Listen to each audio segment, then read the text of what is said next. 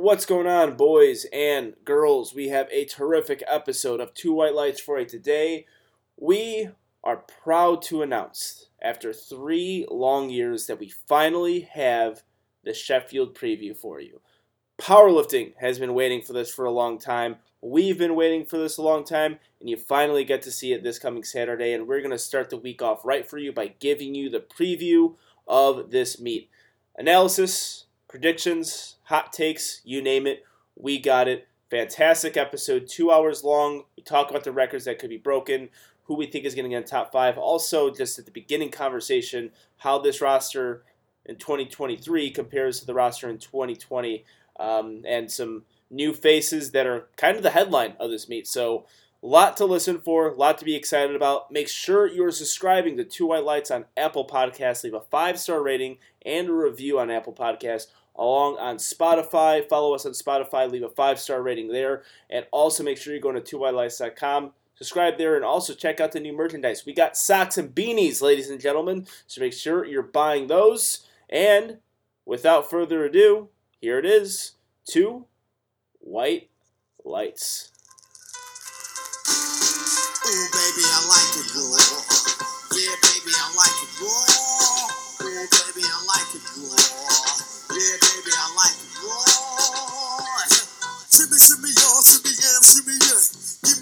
So I can take it away. Off on the natural charge, bon voyage. Yeah, from the home of the Dodger Brooklyn squad. Wu-Tang Killer, beats on the swarm. Rain on your college ass disco form. For you to even touch my skill,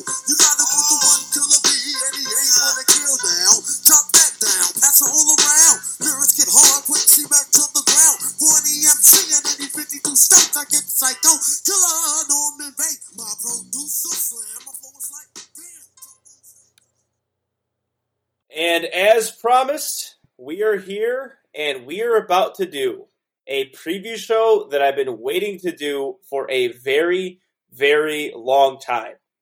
We have the Sheffield. I've been waiting a long time for this. 2020, I think that was the most anticipated meet by far. And since then, for eh, this is a good thing. Powerlifting has evolved. We've seen bigger money meets. We've seen pro meets. We've seen super meets in many ways. But I am still excited to see Sheffield and the lifters competing. It's a, it's a very different roster, but it also I just like looking back at the roster. I'm like, man, this sport can change in two years, can it? Oh yeah. Nope. I mean, we got some familiar faces, got some new ones. I mean, Amanda was kind of the favorite going in, I think, for uh, 2020. Obviously, still one of the favorites here. Um, Taylor, obviously, but I don't think Taylor was quite who he is yet. I mean, the the the highlight there was a bit more of Russ versus uh, Gibbs at that point, um, as well as different scoring system. It was going to be a coefficient score this that meet, um, albeit it's there's still a scoring system for this one. So Mhm. yeah, Well, Oh, wait. look, I just saw an Instagram post. There's news. seriously, I'll read it. I, I can't Yeah. tell if Steve's ever joking with me. No, it's it, it just it just got released. It's a I'll love up. Rosio. Right. In light in light of recent events, the IPF and SBD have made the unfortunate decision to postpone Sheffield until 2024. You With the recent uptick in TikTok influencers making fun of the sumo deadlift, we feel it is best to explore all possibilities of how to combat this before hosting an event of this magnitude. This event is one of a kind, and we do not want it to be overshadowed by, quotes, cheating, as famous bodybuilder C-Bum put it. The deadlift is the cornerstone of IPF competition, and our aim is to create a platform where TikTok aesthetic bros can view our competitions and not feel the need to comment about how sumo deadlift is not a real deadlift. We are truly appreciative of the support we have received from the athletes and fans of the sport and begun working on plans for Sheffield 2024. So, yeah. All Short. There you have it. there it is. Tyson Red, Ty, Tyson Rednauer is going to be our favorite going into Sheffield 2024. Um, why did I believe that this was going to be serious? I, I, that's a that's a real shame on me. Moments. The fact that I believed you on that one. Um, yeah, but uh, reverting it back.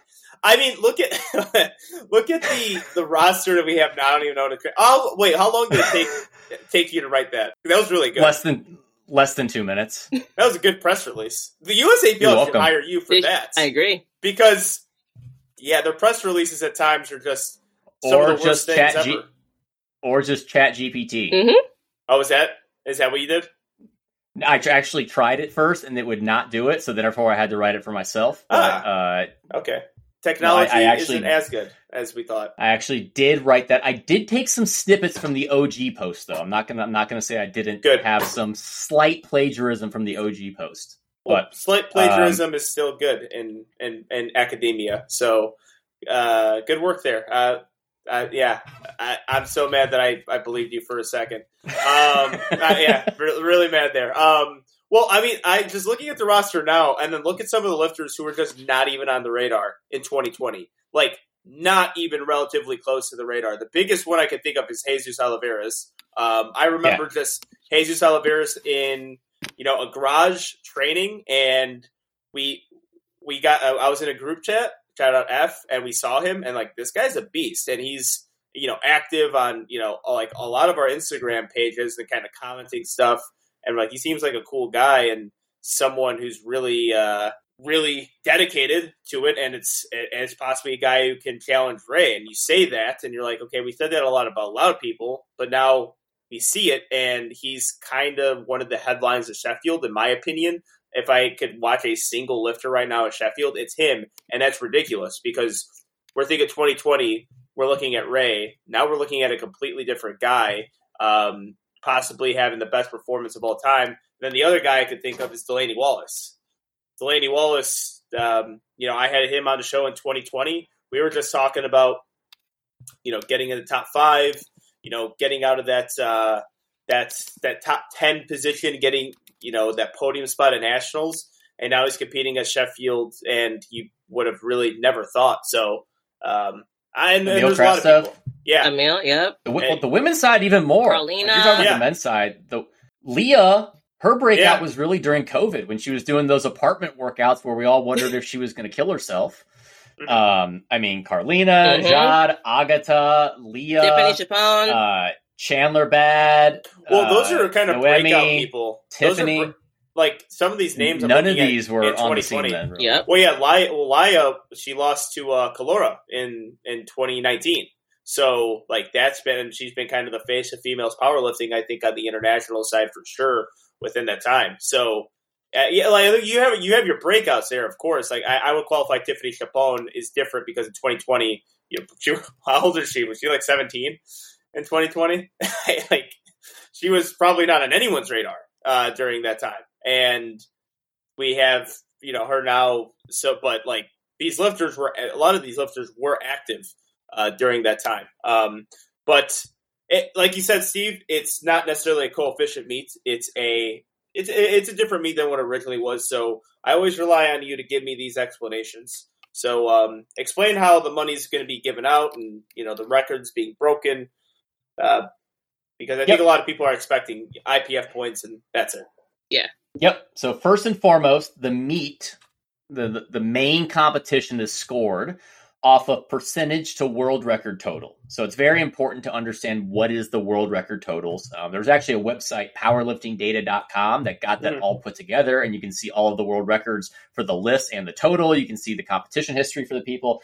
It's off of world record total. So I mean, we're going to get into it, but like if if the like, I mean, let's use Taylor Atwood uh, because we're going to talk about him. But everyone talking about him is he's the heavy favorite. We had we, we, going back to IPF Worlds, we were talking about how some people sandbagged to not break the world record total, so they didn't up it.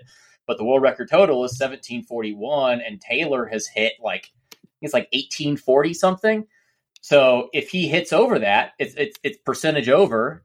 He, puts himself in a really good spot. So it's percentage in comparison to whatever the world record total is of the weight class you're weighing in at. Within that, there's 12 lifters, men and women. They're paying out the top 10 based off of that scoring system. So it is in euros. I'm not going to I'm not going to translate every single one of these, but like in euros, it's 25,000 for first place for our freedom units people. That's about 20 it's 26,500ish dollars.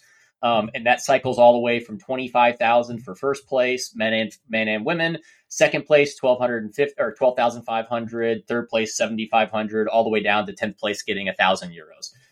And then the other thing that they did that is a, a big part of this, and we're going to talk about this a lot because I definitely see people who seem to be focusing more on this aspect. Is there's also a re, also payouts for five thousand euros, which is about fifty three hundred US dollars for each lift record broken.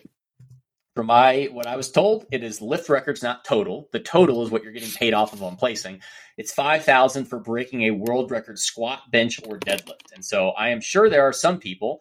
Uh, I'm going to use one for example. Amar Kanan is likely not in the running uh, in the sense of like placing super high. Maybe he'll prove us all wrong, but from what he's done in the past, he's likely not in the running for placing super high in comparison to world record total. But I believe he actually has or is very super close to the world record squat.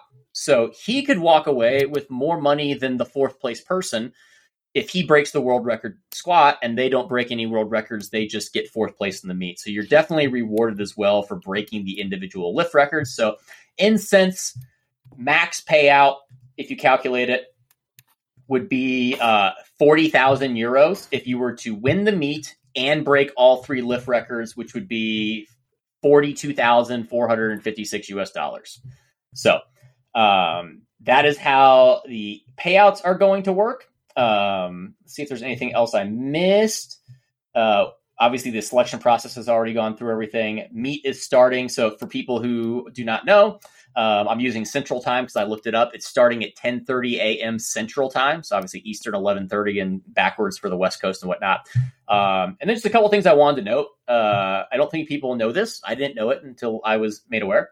Um, SBD pretty much paid for two meets. They really didn't get much of their money back from the first meet. They refunded everyone's tickets in 2020. They sold all the shirts and gave all the proceeds away to athletes' incomes who were affected by COVID. Um, and now they're paying for it for a second time. So pretty much they've tried, they paid for this meet twice. Um, so uh, it, it's something where it's, it's something we forget sometimes. Like it seems so like I don't know how to put this. I don't know if you guys feel the same. Like when we hear Sheffield, it's so tied to the IPF that we forget sometimes that the IPF is not hosting this meet. It's just sanctioned by the IPF. This is mm-hmm. this is SBD's meet. Um, contrary to some people's uh, beliefs, uh, SBD is the one that's doing this, and Pete Spence is kind of the head honcho there. But Pete has a big team with him, big media team, a lot of help. Obviously, they've been doing a lot of hype. Um, and the live stream's for free. So if you're wanting to look for the live stream, it's going to be on SBD's YouTube page, and it's free for anyone to watch. Yeah, that's a, that's an important thing to note there, and uh, I, and what I've seen so far has been a really good build up to it. Um, I think we did discuss when it was first released that this one is I think is going to be a fantastic meet, but um, it's something that kind of lays a foundation for meets in the future for this, and I think it gets better with time. Uh, I think the first time through, it could be a little bit rocky just with the formula and explaining it to people and the new scoring system. But at the same time, it is it it is somewhat more simple to follow. You break records, you get money. Yep, that's that's. Well, they, they had they had they had the records too back then too because they I mean or from the original yeah, Sheffield I, I do based off that. of IPF points, but they also I don't know if I don't know if they had lift records, but they for sure had heaviest total, and that was kind of like the Ray Williams rule um, because that's when they had changed to good lift score, and that had really screwed up Ray because he used to be like the king of Wilks at, a lot of times at a lot of these meets, and it kind of screwed him up. So um, yeah, they still had some of it, but they have more now, which it just makes it more interesting. It makes it more about just hitting the heaviest total in comparison to other people in your class, and we'll see how this plays out because obviously it's a new scoring system. I don't think this has ever been used in any meet before. Um, I have some pros and cons of it, but I've wanted to reserve judgment until we see it played out. And the only thing I worry about, and it's it's no fault of anything with the meet, because of it getting canceled, the hype only built built. Like, does this meet have too much hype? I disagree with you. I thought that the hype going into Sheffield 2020 was far greater than this one because that was all of us, all of us were focused on it because we were in the USAPL and they were still affiliated with the IPF. This is our competition.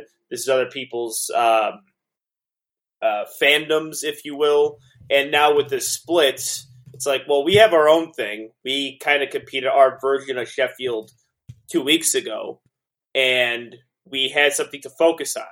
Last time in 2020, it was Sheffield zoned in on Sheffield, fo- hyper focused on everything.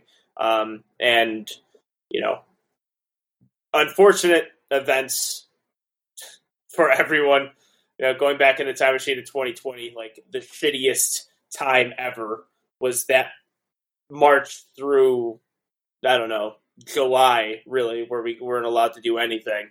Um, I, I thought that going going into the Sheffield that year, the hype was the hype was greater. I don't know. What, what do you think, Solana? I was gonna say I actually do agree with you, Angelo. I feel like because we are split, like yes, there's a ton of focus on it, but not as much as it would be if we were all still underneath the same umbrella because it was everyone's mm-hmm. focus. And now was like if you're in the USAPL, you may not be as focused on it because you know you'll never be over there unless you switch over. So it's a little bit well, different. Yeah, unless you switch over, but then also you have the goal of like, okay, I could be a pro lifter. Mm-hmm. If I mm-hmm. accumulate points, I could be in the pro finals. Granted, it's not this foreign thing like Sheffield where you get to travel and where you get, uh, you know, like a, a theater is where they're having it.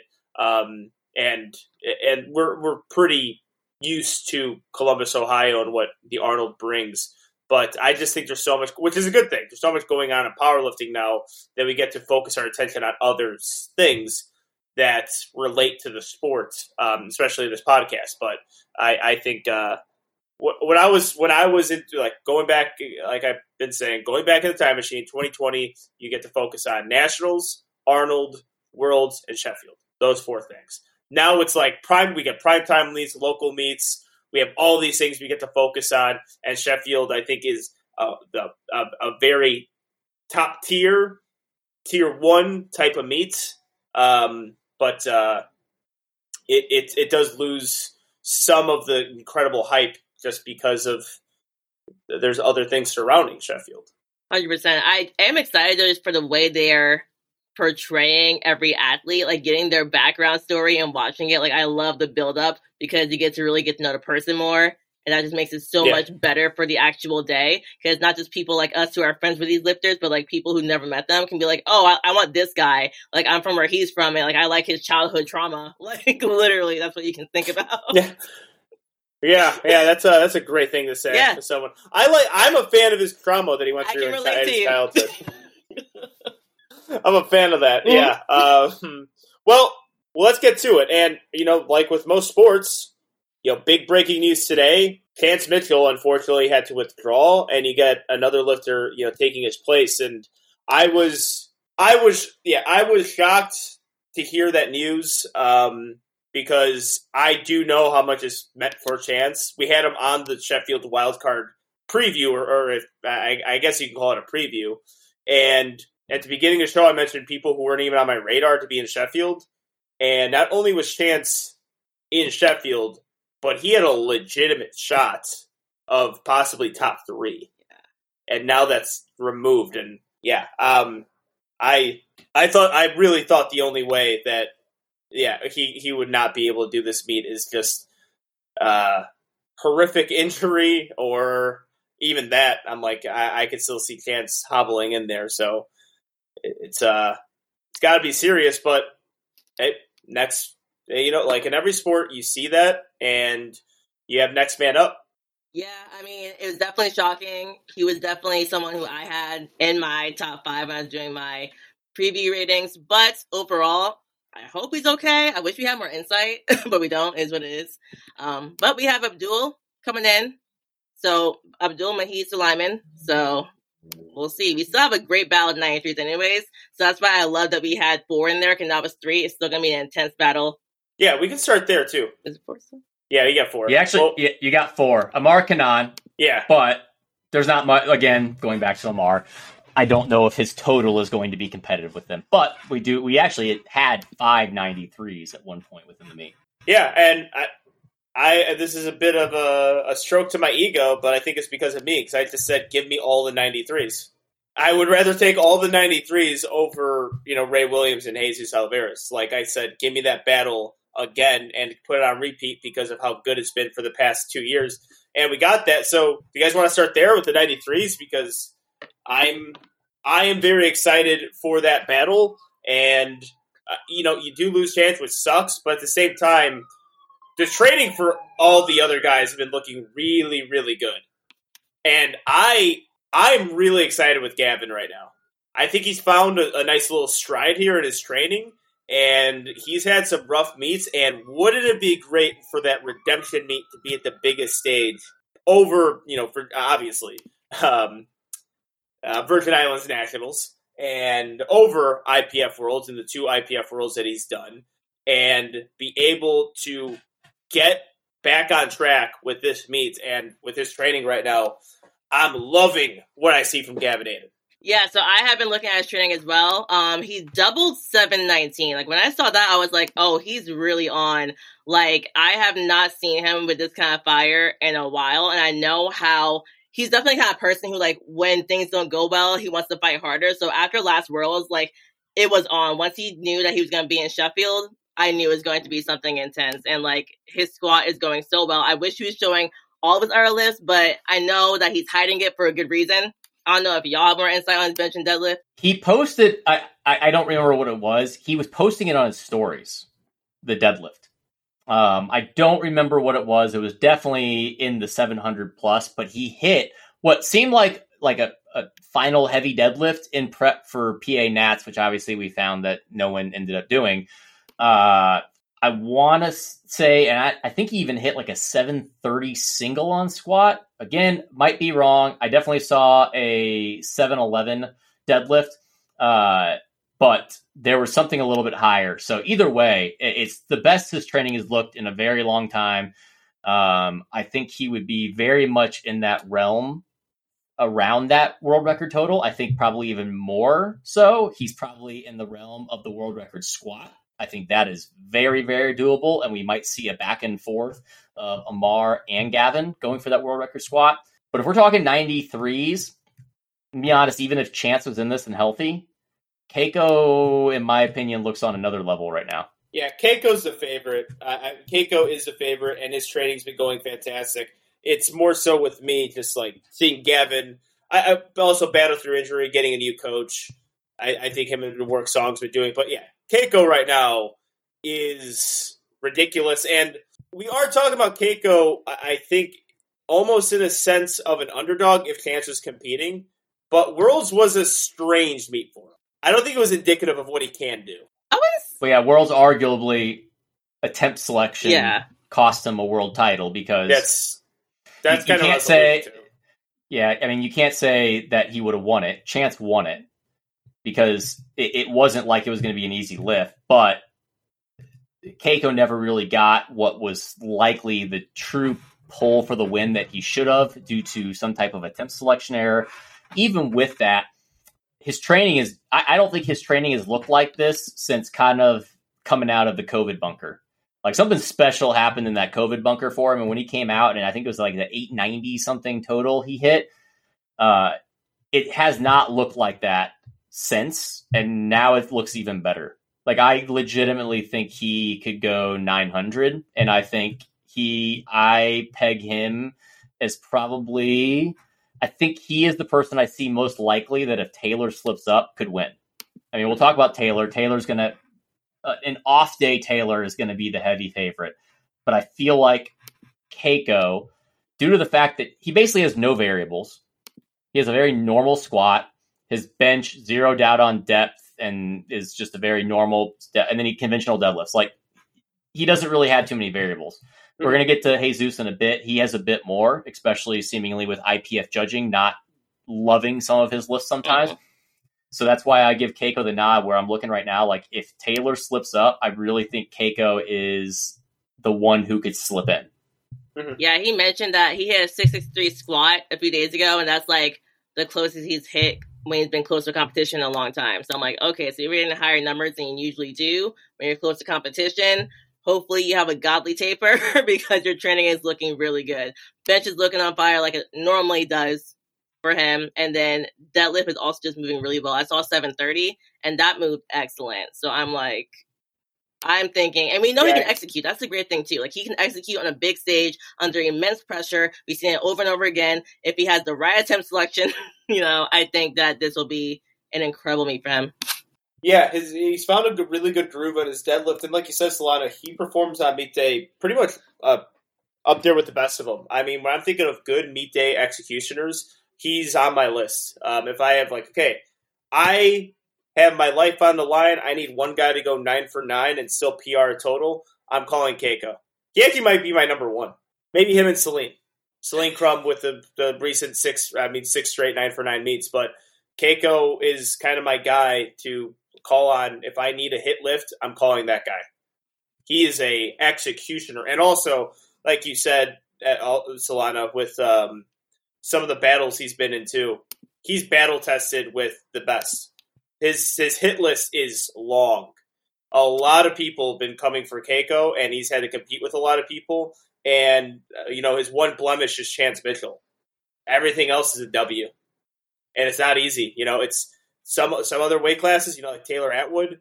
He it has to. You know, he had that one year in 2019 where Michael C. and that's about it. I don't think Pug and Perk were quite there yet. Um, and you know, you had the pass with like Blake Hugh, and but nowhere near what Cayco has to go through. Like all these guys are close to world record total, and he's beaten he's beaten all of them really. I mean, he's beaten Chance multiple times. So uh, yeah, I, am excited, but also Emil. Uh, yeah, yeah, you have Emil as well, and I, I, I mean, I'm still really high on him because I did think that European nationals was.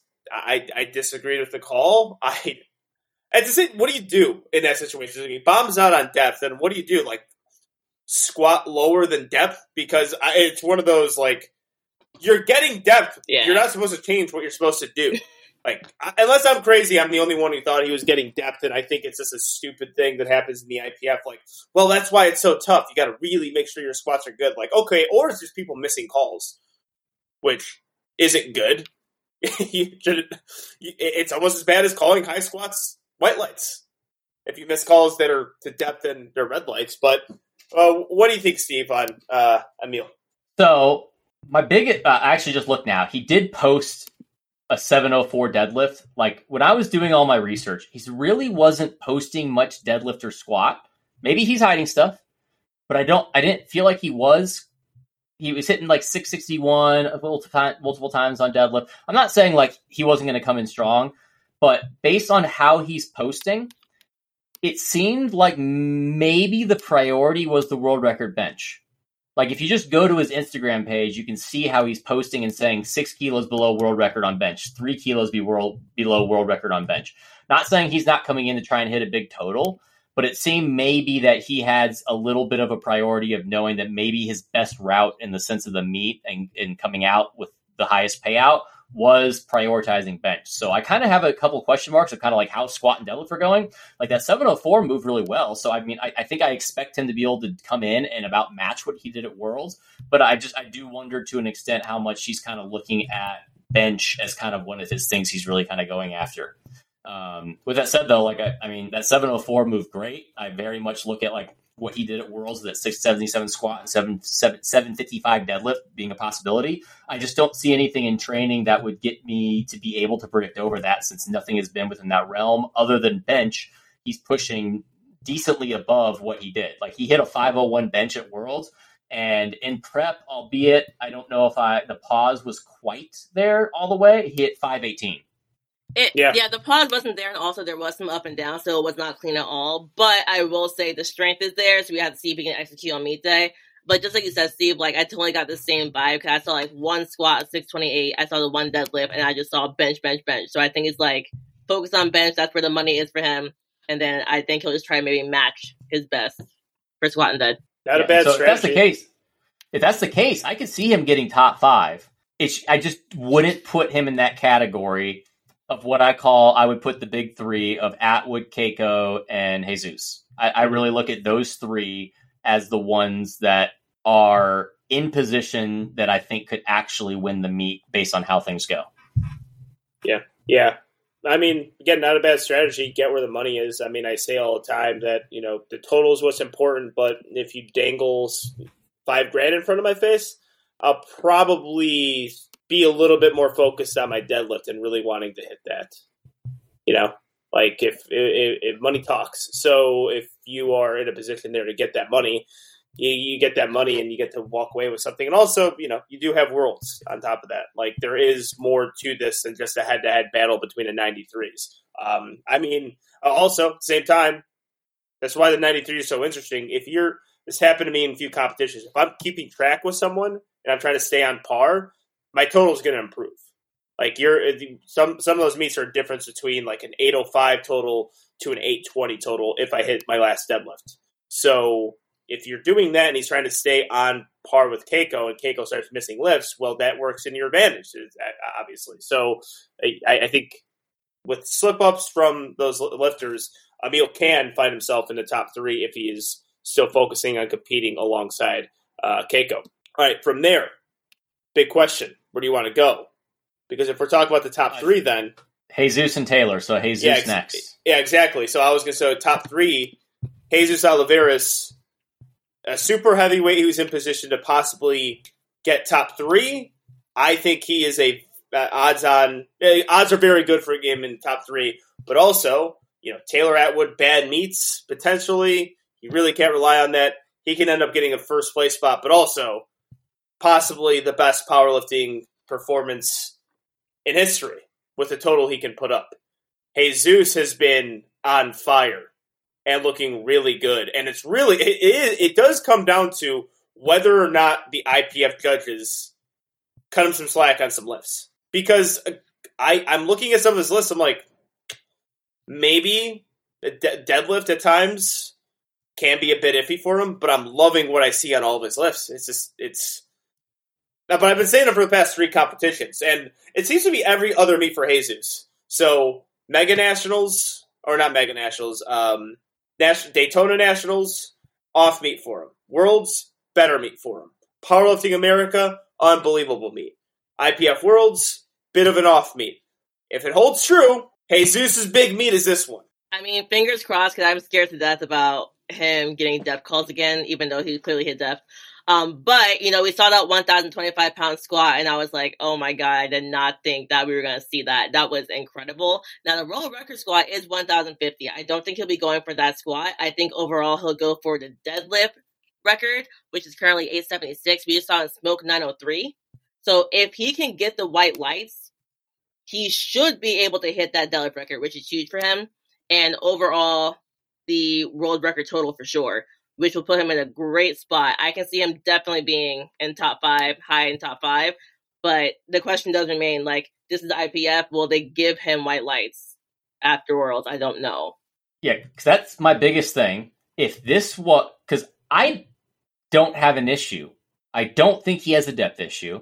I I do think he has had issues with the knees in the past, but it looks way better than it used way to. Way better. And so nothing I when he hit that 910, that looked very clean to me. But I don't know if I trust IPF judging to make it look clean. If I was projecting him on what if, if he was competing under what I consider judging that I think is fair compared to what happened last year, I legitimately think he could beat Taylor with both of them having a perfect day. I legitimately think, based off of this world record total calculation, he could beat Taylor. I just don't know if I'm confident that they're going to call him like that, as well as the fact that travel affects big guys. It Ray never had his best meets overseas. Jesus has not really had his best meets overseas. The travel seems to affect the big guys the most because there's a lot of variables of what they have to do on a daily basis to maintain that weight and they can have pretty massive weight fluctuations due to travel and food changes and like that. So, but that didn't happen. I think. I, I think. I'm gonna. I'm, I, we, I'm gonna, I mean, yeah. I'm gonna interject it, though. It's England. England's far yes. easier to travel to than South Africa, not distance wise, just a better place to go. It is, but I don't think. I mean, again, we didn't get to see his full potential, but I don't I don't think he was on pace to match what he was doing at Powerlifting American Nationals when he went overseas. I'm just using precedent. Yeah. Like, I mean, we have yet to see an American heavyweight go overseas and do better overseas than they do there. I'm not saying he can't. I'm just saying that is a factor in trying to make predictions here. Okay. With yeah. that being said, yeah. well, I'm saying you are saying I that. Still, Jesus, Steve said that. I'm labeling. Yeah, I, mean, it's a factor. I think I think it would be neglig- negligent to say it's not a factor that it is hard, it is difficult for super heavyweights to travel overseas yeah. in comparison to some of the lighter weight lifters. No, you're right. You're, but that even being right. said, though, I have him breaking the world record total, even if he doesn't have the meet that I think like he could have if he was here under judging that was not IPF Worlds last year. And if he does that, I don't care if he wins or not. It's the best meet of anyone in Mhm. the history of powerlifting. Yeah. Yeah. Like best male lifter of the year, best history in the history. If he hits over 25 52, is it? That sounds. I, think put this is the total. four thirty one is the total. Or 20 24 52. 24 52, I believe, is Ray's total that Jesus just barely missed. I have Jesus somewhere around 24 60 up to 2500. If he does anything with and not, like I said, I, I have him over that if it was like the absolute perfect day and none of these variables are at play. If he does that, it's the best meet regardless if he wins. Like it's the greatest meet in the history of powerlifting. Yeah. In full agreement. In full agreement there. Um, that that is a singular lifter I'm looking forward to most watching is Jesus. Um, it's like a heavyweight. It's like a heavyweight boxing match. Um, when you get the right heavyweights in boxing, and they're the best fighters in the world, everyone is glued to them. They will surpass, you know, the other pound for pound fighters, like the welterweights and the middleweights, where people do watch and they're highly uh, viewed. Jesus having the lifts that he does, the way he's able to do it too, the, you know, because the high bar, the bench, the conventional deadlift, he's a powerlifter's powerlifter. He's a normie powerlifter. If you're, a, you know, a casual powerlifting fan, if you're a fitness fan, you'll love watching a guy like Jesus compete. And what he can do this day can catapult him into superstardom. I think he can be the face of powerlifting um, if he's able to do that. And even if he doesn't do it, I still think it's there for him just because of how how impressive he is as a lifter. Um, just yeah, I, I'm I'm going to be glued to Jesus for Sheffield. Uh, I'm I'm very excited to see him lift. Taylor. Yeah, I, I literally we're gonna get Taylor. I'm gonna say one more thing about Jesus. Let's not even a hot take, just a take. Like if he does what he's capable of, he could literally carry this meet if everyone else tanks. Hmm. Like that's how important this performance is. Like Yeah. if he goes, because again, the, the world record total is 2436, but Ray's total is 2452. That's the number. That's the number everyone cares about. If he goes 2452 plus, especially if he goes 2500 plus, that alone on the men's side makes the meet. Done. Done. Yeah. I mean, I, I, I, I sound bad by saying it, but like No, that, you're right. that's that You're gets the attention media wise and social media wise that makes this meet live up to all the hype just because of what Jesus does because it would be the greatest thing ever in powerlifting. yeah. What were the other performances in 2018 Arnold that people remember? Cricket. It's hard. You remember Yeah, Ray. You remember Ray? You remember Ray played Sumner too, but I mean, but what's the correlation between the two? They're lifting weights, Weights. that people do not think is capable of lifting. It's not humanly possible to lift Mhm. that. That's the difference between the two. Um, you know, it's it's something and it's something that will get everyone going. Uh, and then you have the person who's a favorite to win this meet for, I mean, I guess two years now. Uh, Taylor Atwood, hard guy to predict, mainly because I don't want to pay for a subscription to see his top end stuff. But he's Taylor Atwood. He told me, I mean, he, I remember he responded to a poll that we did on Two White Lights that people don't expect him to get 838, and he's confident that he's going to get 838 this meet. So that's what I'm expecting. But even if he doesn't do that, he's going to be so far above that world record total at 790 that he can just kind of walk away with this meet. A little anticlimactic, but I, I think what Taylor Atwood's good for, going all out, you know, he doesn't have a meet after this really that he needs to go back in training for. Going all out, over 790, 810, 815. That probably wins you the meet, right, Steve? Yeah, I honestly think anything eight ten plus wins him the meet, barring Jesus can have a super meet. Mhm. If Jesus can have like the super meet, then Taylor needs like eight twenty five plus. But at least in the predictions I've got of just setting what I think is is very uh, feasible for everyone to do. Uh, Taylor going 810 to 815 probably wins it. And honestly, I feel like even last year injured, he probably could have done that. He could have done that at Worlds. Everything looked like second attempt. He probably could have gone 820 there. Uh, 838 is possible. I mean, again, I, I, I didn't, uh, unfortunately, I asked the wife and she said $5.50 a month was a little out of our budget. So I wasn't able to put that down for the subscription service. Um, but I, I mean, everything looks fine. He's he's doing his normal submax training that he's posting. I very much assume he can go 820 plus and he doesn't miss lifts. I don't expect him to miss anything. That's one thing is it's not like you're you're chasing a guy who has a lot of variables. He's just probably going to hit his lifts and they're probably going to look easy like they always do. Um, and this meet was just tailor made for him, pun intended. Um, he got the sandbag the total at World so that he didn't up it. Um, and this is just going to kind of be his for the taking. And I honestly almost wonder to an extent if he's he might. Well, it's it's tough. I wonder if he has the chance to almost sandbag a pull if he's up enough on his final deadlift to make sure he doesn't up the total too much so that he can just win it again next year easily. Oh, Because if, he, if he can sandbag the pole and do 815, then if I'm like he can see for it, like okay, all I have, I'm gonna call for a rule change. A rule change happens. Yeah. yeah, well that that's where we got to see how this all plays Mhm. out because Yeah. th- there's there's interesting things about the scoring system, but if Taylor can sandbag and only go 810 or 815, he probably wins this next year same thing and it has to push it a little bit more and it's up for grabs, no problem.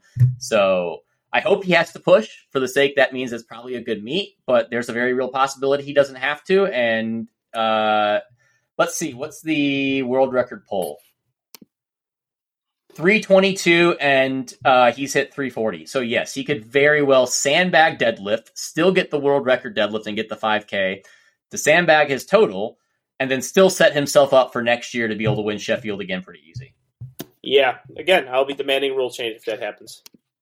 Yeah, my only, my only question mark is just what total will he hit and what does he have to do. So we will see. I think if he doesn't have to, he's not going to push it. I don't think he's going to try to surpass the 838, even though even if he can, for that exact reason. Like if there's no rule change, then why surpass it? So we'll have to see. I mean, to shut people up, right? I mean, I, I- guess it it would be ego because the the whole hack and Atwood thing, uh, memes aside, because hack is winning that battle. You know, Atwood still potentially has the the numbers actually to beat him. So if he goes over eight thirty eight in, I, I would say the best performance in powerlifting history, uh, at least in recent memory, just thirty eight meet was just an absolute stunner, stunner of a meet. Um, if he goes over that, he kind of does cement himself as being uh, the goat. I, I think because doing that twice is ridiculous. Going that far above, and also it is when we do talk about Taylor because I think this is what happening because the only meets we've seen him in has been sandbag meets, and nobody really wants to see that. But you know, when someone's hurt, you kind of have to sandbag, and that's how good he is. He can sandbag these meets and do that. No one's relatively close. We're talking about 815 being a sandbag performance potentially. That is ridiculous. Yeah. That makes no sense. 815 at 74 kilos being a sandbag meet. No one is even relatively close. Perk had to pull 800 kilos out of his ass at that meet that he did. And it was just an absolute all out grinder, all lifts. And I, he hasn't really gotten there since. Yeah. I mean, since then, 790 has been his best meets. And then we, like, you have Joe Bornstein, you had Michael C in the past. Those guys' accomplishments get diminished, especially Michael C. And didn't Michael C total 780? The- I, I, think think it's he, I think he did maybe did 775 before he finally went up or something like that. Yeah, But yeah, so either way, it, may, it, it's, it's it overshadows ridiculous. how great they Yeah. Yeah, it's and it over and it also is overshadowing how good Taylor Atwood is because now you're compared to that one performance that you hit a while ago, and everything after that to sandbag, you don't PR that total, and it's like hell, ninety nine point nine nine nine nine percent of eighty threes wish they could hit that total. None of us even came close. To, if your name isn't Russ or he, it's just, it's just like it's it's Yep. crazy. Well, here, here's the question because I mean, we're making assumptions. That's what we do on Two White Lights. I don't feel like Taylor. People kind of look at him sometimes as having an ego, and it, it, a lot of times it's more just his confidence. He's always just kind of been a confident guy. Um, he's never been someone to try and overextend himself in a meet to like prove something extra. Mhm. I mean, maybe he does here. Maybe he wants to do that 838 to reprove it, but at the same time, maybe he likes $42,000 more. Maybe. Yeah. Very good. Very real possibility. Does does he care more about shutting up two white lights and podcasts or does he care more about $42,000? If I was Taylor Atwood, me personally, I would care more about $42,000 and then just do it next year again and get another $42,000. Yeah, I mean, if anyone talks anything afterwards, you can just send them like just like the screenshot of that going into your bank account Yep. all at once. It's like, well, that was awesome. Like, Because I mean, honestly, I mean, we, Yeah, we I mean, say yeah. I, I I agree with the fact that he needs to repeat that 838 to be considered the goat, like solidify it to where we're not debating. Um, because honestly, if Jesus goes 2500 and does it, and he's already done 2450, I think it was. Jesus has got a goat claim already. Ray's got goat claims. I, I, I think Taylor going like 810 to 815, and we can see that he has 20 more kilos still says enough to be like, okay, he could have done it, but he was just being smart to play the game. yeah, I don't know. We'll see. That's the big question mark. That is that is all speculation. That is all trying to read into things. I don't know what he plans to do, but uh, I have very little doubt that he has to be the favorite going into this, and uh, I, I really think Jesus is the only one that could possibly be within reach like like if like even if Taylor has an on day, and then like I said, if Taylor has an off day and Jesus has a little bit of an off day, I think Cayco's within reach too. Yeah. Well, and then Frank, I mean, I'll I'll say one thing real quick before we move on to the the, the next person we really need to talk about.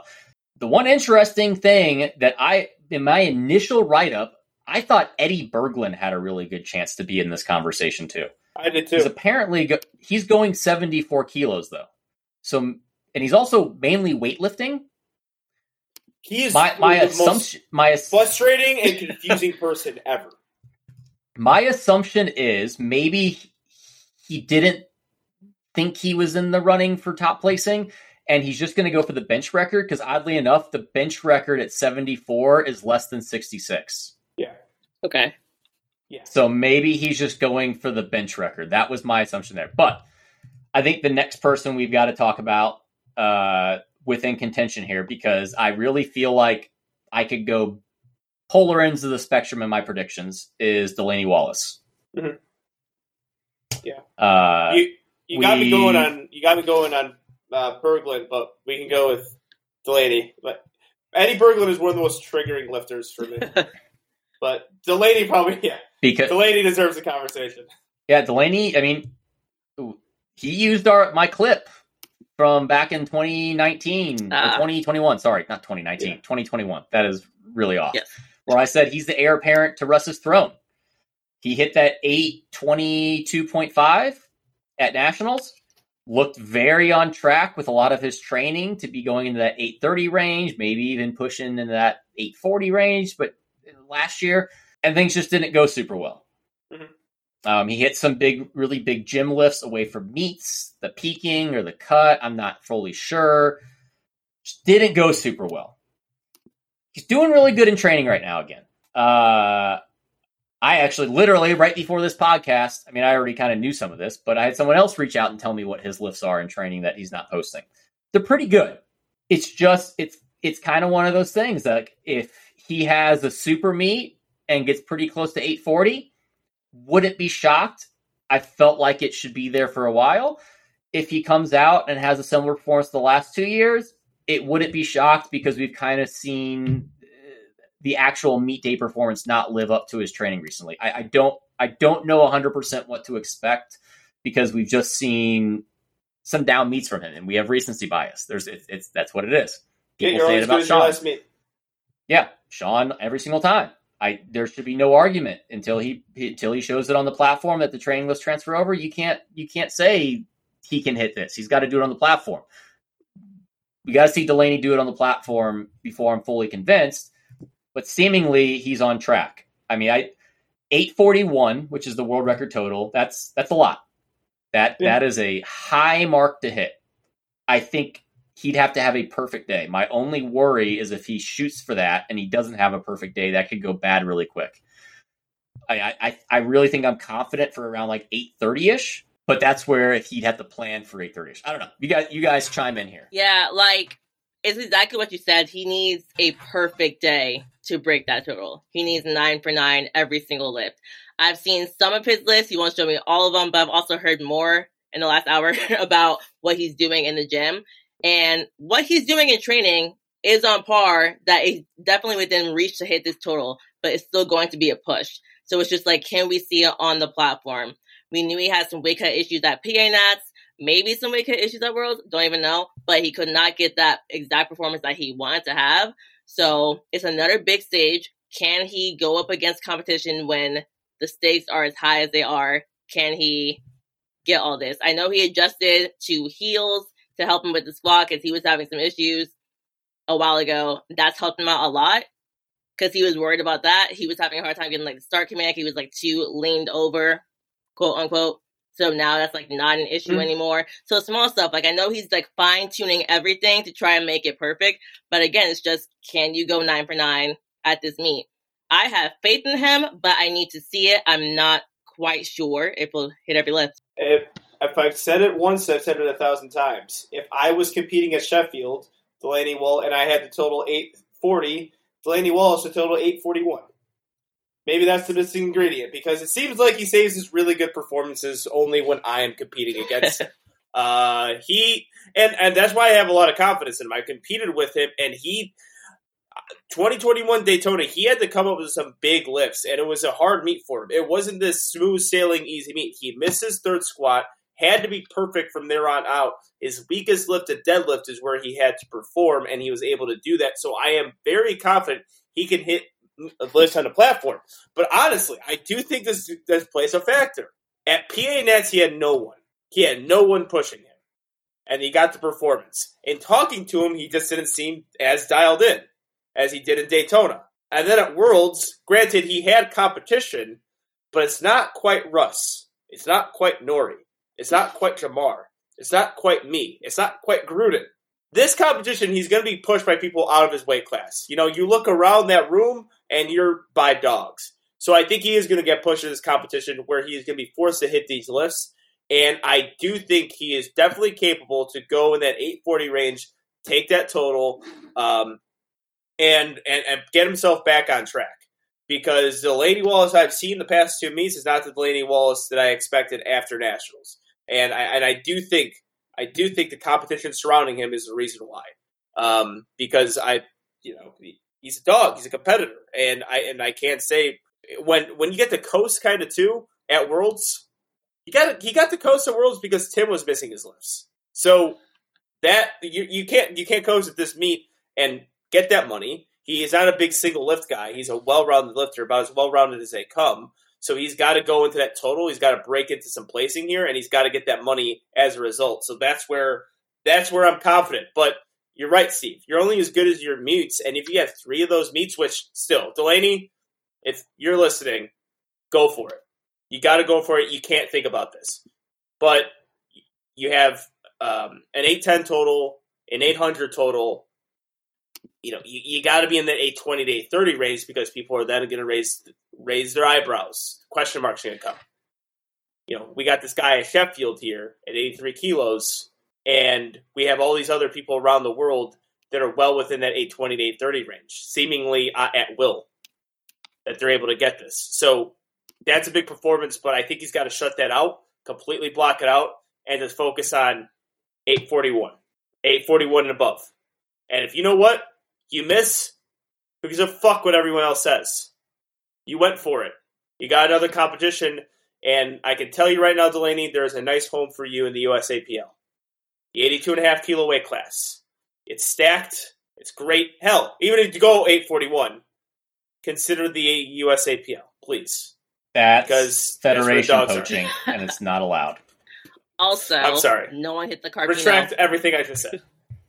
No one hit the Carpino. Yeah, oh, yeah. So I don't see that happening. So Come on, come Uh, on, though. I mean, that, that that's a, that's a different conversation. But come on, Well, that that's the thing too. Is like we have to like if we're we're talking about U.S. lifters, mainly mainly Delaney, Jesus. I don't think he's going to have an issue out totaling Ray. The 93s. I mean, with where Bryce ended up, Gavin or Cayco is going to out total that. Delaney's got to make sure to out total Sean and Or Gruden, Gruden, because Gruden got first. Yeah, Gruden won. which I have zero doubt Delaney can do it, but the issue is missing lifts and reaching. Because I again, I that's he's just my he's my big he's probably my biggest wild card. I I could see him getting second in this meet, and I could see him getting eighth or ninth on the spectrum of what might happen Mhm. because of where he might be planning to go and where he might end up. Because if you plan to go 840 to 850 and your strength on the day entails 820 to 830 because the peak or the travel affects you or the cut, second attempts become hard all of a sudden. Yeah. But it- it's where I say it could be the greatest performance ever at 83, or it could be a really good performance. But unfortunately, in the sense of like expectations, a bit of letdown. But you already kind of said it, Angelo. This is the meat to go for it. Um, he's likely, even at his best lifts, I don't see any of his lifts beating world record numbers. I don't. I mean, knowing what he's done in the gym right now, um, I'm not going to say them because I don't. He's not publicizing them, even though I do know them. Um, so I'm not going to out it. I don't see any of them beating the world record lifts. It's mainly the total. So therefore, it's kind of total or bust. Mhm. So like, if you're going to go for it, go for this meet. Like, I mean, if you don't hit it, so what? It's not like you're you're losing anything. I mean, it's it's definitely the meat to kind of go for it and just and and see if it's there versus at worlds or at nationals or whatever it may be. You might have to play the game a bit more. Yeah. Yeah, absolutely. Yeah, I really hope he can get back on track with uh, this meet. I'll be rooting for him. You know, friendly rivalry between me and Delaney, and um, I really hope that he kills it at this meet and comes to the USAPL. Uh, who else we got with this? I think so. Someone before we get, I think the we got a couple more people to go through, but there's someone who I could see getting top five, who I don't think anyone's probably talking about, is Kyoto Ushiyama, yeah, I just don't know much about him. 66 kilo lifter. He totaled 1510 at Worlds, which if he totaled 1510 again, that's not competitive. But if I'm looking at his lifts, I don't know what he. I I remember going. In, I don't feel like going into Worlds he was anywhere near what I'm seeing in the gym right now. Like at Worlds, he hit a 512 squat. In training, he doubled 528. He hit a 374 bench at Worlds. He hit 507 with a good pause as an all-out grinder, and then he hit a 638 deadlift. All of those are way over what he did at Worlds. So, I mean, honestly, being conservative, eh, let's say the cut, travel, all that kind of stuff. If we do like a 535 squat, a 391 bench, and a 635 deadlift, that puts him basically at the world record total. Which right now, if you hit the world record total, so like 100%, one, whatever, how they're going to do score, I don't know if it's going to be a one or they're going to do like percent uh, basis. He could be top five. He could be a, a dark horse to kind of sneak in there where you're seeing a lot of these big names and Kyoto ends up being fifth. I also saw a 300 kilo deadlift. Did he just post that recently? I did my research like a week or so ago. It's the last. Oh, where is it? It's right here. The date two days ago. Yep. That makes it even more interesting then. Because if he could deadlift 300 kilos, we're talking about. So, yeah, with Kyoto, I'm seeing it now since uh, Solana pointed out to me. He actually had a 730 kg training day. I do remember when we did the Worlds preview, he had some really big lifts, and we kind of questioned would they translate to the platform. And I see some similar things there because squat, a little bit of soft knees, deadlift, he's using pound plates. Either way, though, the numbers are so big here that if we're talking, I think it's like 710.5 is what Eddie Berglund hit or somewhere around there. It's within his wheelhouse. And it's one of those ones where uh, that could be one of the big upsets or dark horses that people aren't talking about.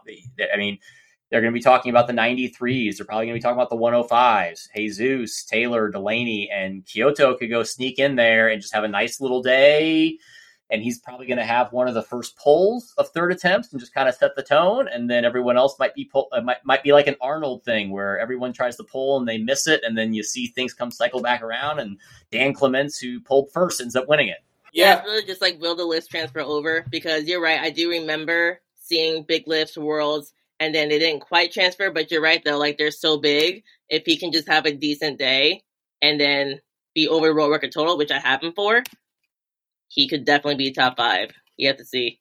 Yeah, I agree. Um, I, I guess looking through it, that was my guy. Again, if if Eddie stayed sixty six, that would be my pick um, for you know somewhat of a dark horse to get into top five. And really, I wouldn't even qualify as a dark horse. I would say more so just a person that you you can't rely on these guys having a perfect meet. This is a very difficult meet to hit lifts at.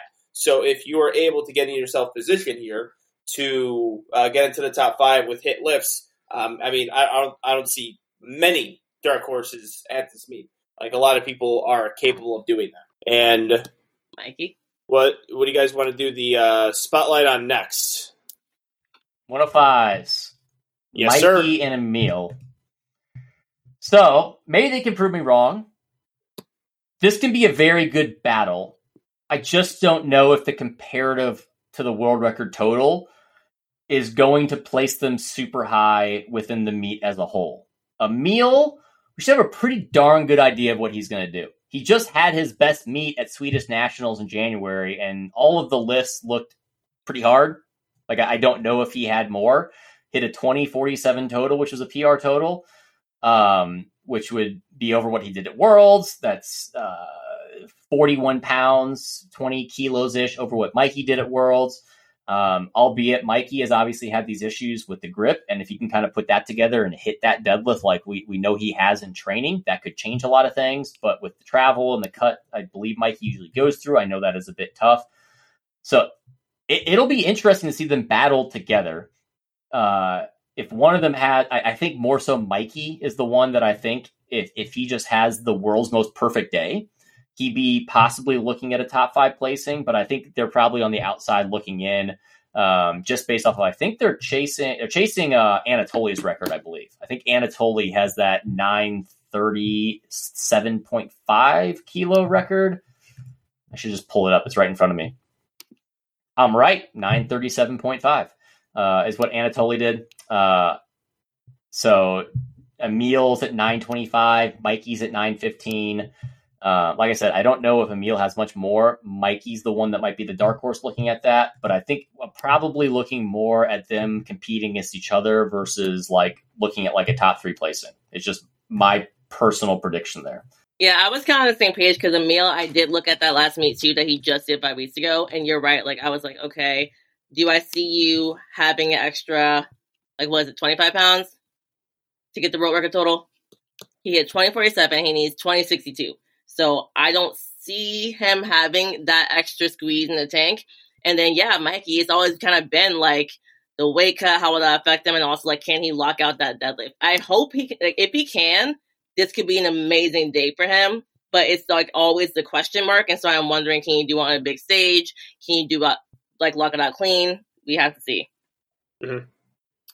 I I am a fan of him doing mixed grip now. Yeah, I, I no, I'm uh, it's I I think he he made a didn't he make a game day decision at Worlds? Am I remembering that correctly? They just went to hook grip, or it, it was close to Worlds that they went to mixed grip out of out of hook grip. I I, I think I'm remembering that correctly, but yeah, last year um, I, I wasn't particularly confident as deadlift. Now I am confident as deadlift, uh, or at least more confident than I was because of he's got now time, right? He's long road back from an injury, had that big adductor tear, took a long time for him to get back on the platform, came back on the platform, didn't have a great performance at Powerlifting Americas. I thought Worlds was a good meet for him considering the circumstances. Now he's got more time. Uh, I I'm liking what I see from Mikey. Uh, Emil's hard dude to beat though. that's that's one thing. He's uh he's a he's a very difficult guy uh, to beat. So yeah, I think it's going to be a dogfight between those two. Goes back to Emil just kind of lifting normal. I mean, I don't know what other way to put it, but he has a very normalized squat, bench, and conventional deadlift. Where Mikey, for the most part, doesn't have too many variables until it comes to the recent grip issues. Like, I mean, he hit 793 at Worlds and he smoked 804 recently. Like, I, I legitimately think he could go 820 plus on deadlifts if grip isn't an issue. It's just a matter of kind of how it shows up on meet day. So, I don't. um, I mean, I could, I have Mikey anywhere between 2010 up to 2050, which I, that would be beating uh, Emil if he hits that top end. Um, and I, I'm really rooting for that because I mean I think he can have a huge day, and I would love to see him really put together everything because we, we've we've had multiple meets in a row where just something always is there between the adductor tear, between the grip. It's just it just hasn't fully come together with what we see in the gym so far. Mm-hmm. Yeah, yeah, Uh, fully, fully agree with you. Yeah, another 105. All right. When I got joined today. I, Yeah. I actually kind of just your thoughts on this. Like, I, I guess, I guess we have some sort of idea, but this is not like other sports. Like UFC and boxing is no stranger to this, where a fighter has to take a fight on short notice. You know, they call them up. Hey, are you at weights? Hey, are you in shape? Can you fight? Do you want to fight? We'll give you extra money. Powerlifting is not that sport. You know, you're peaking, tapering, and all that stuff. So it's like, is this dude going to have a gym meet? Or was he preparing this for a while? Was this potentially like being talked about where Kansas is like, hey, I'm not feeling good, potentially withdraw, have this dude ready to go? It's So I got the I got the information on this. good. He did not know. This wasn't Okay. like a oh you should prep for this meet and if someone drops out you get to hop in. This was he he just recently found out. From what I have been told though, this isn't a big stretch for him based off of how he trains and tapers. That it shouldn't be hard to do a quick adjustment to taper into the meet. Um, he also just recently competed in November.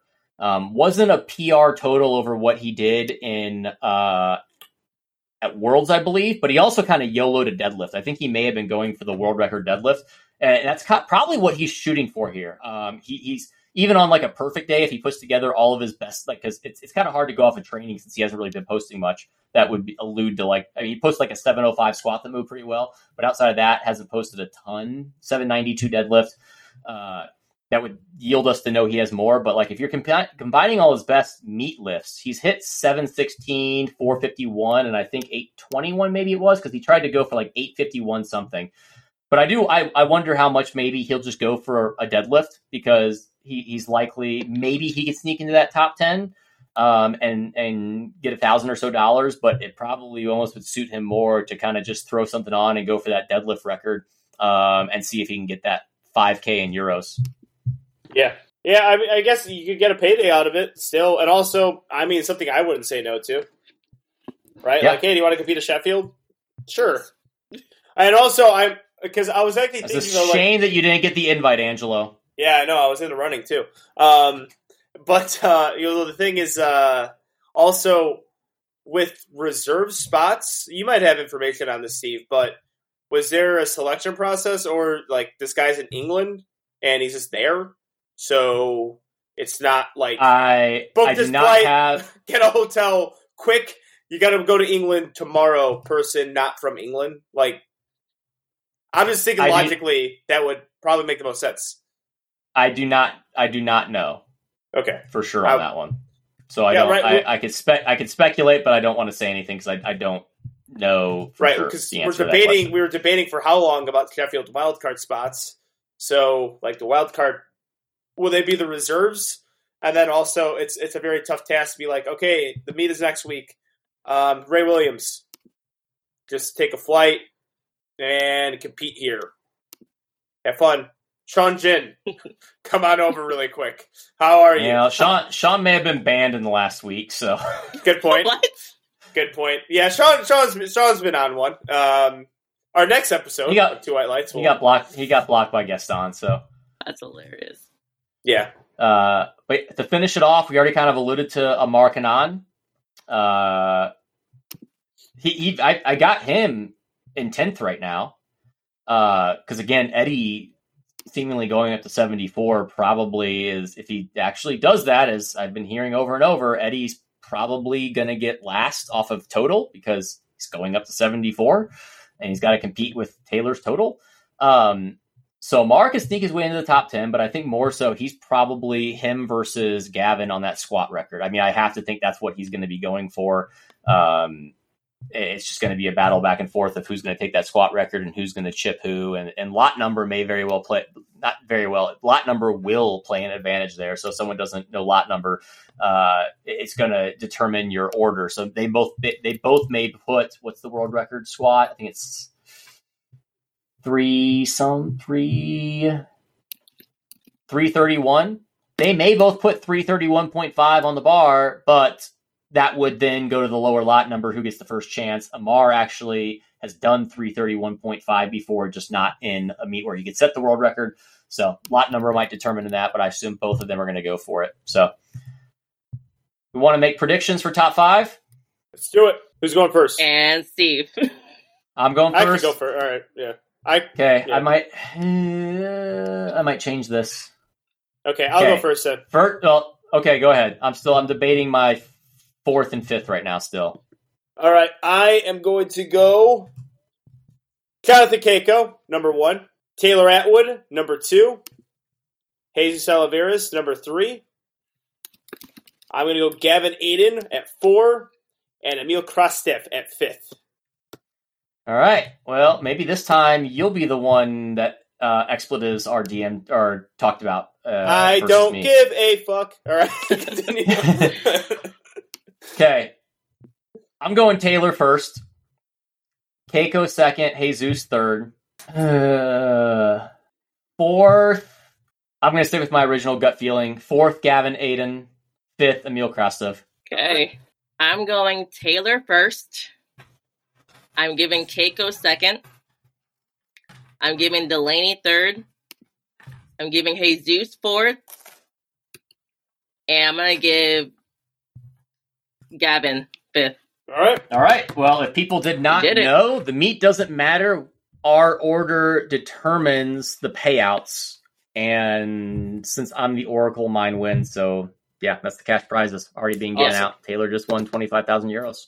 Sure. So, yeah, you're welcome. Yeah, actually, I'm very, I'm very surprised he did that, just based on uh, I, I, your strained relationship with Mr. Atwood. I am not biased when it comes to predictions. Even if someone doesn't like the fact that I point out that they have said or implied certain things Yeah, wonder, on multiple bases. wonder. What, I mean, yeah, you said that earlier with uh, At, Atwood uh, possibly sandbagging the total. I thought next year he's going to be 83. So Well, I don't know. I don't know. Um, yeah, the it's implication. uh, yeah, the All right. implication is always there. Woman! well, you know what? What kind of implication I like? What's that? Steve? The implication. The implication that CB had on his RDL video yesterday with that angle when his left larb rose apparel. yeah, I s- stocks that's the kind of imp- booming. That's the kind of implication I'm into. Yeah, I I am all for that implication, and there's no implication needed. You guys should just go to 2whitelights.com and use promo code 2WL15 to also be in a, video where you can be a great angle at a Romanian deadlift, and it's going to look better if you have some Left Bros socks, some new Left Bros cop tees as well. Those things are beautiful. The color on it is fantastic. I love the way they look, and also love what they do year to year too, changing the logo up, giving you a different look on the cop tees. I'll be wearing that definitely in my next meet in Illinois. Use that promo code 2WL15. Use promo code ORC15. Use Solana15. Buy three separate things and use all three promo codes. Save yourself some money and make sure you are following them on Instagram. And happy Woman. birthday, CB! Happy birthday. Yeah, coming up on March 27th, I believe. He's turning uh, 63. That's real March Madness. There you go. It's Yep. CB's birthday. That's where the March Yeah. Madness begins and ends. All right, now we have the women's, which this is just unbelievably stacked. And the thing I love about it is I like the men's side. You're talking about a potential sandbag performance that could win. This side, you're probably not going to get that.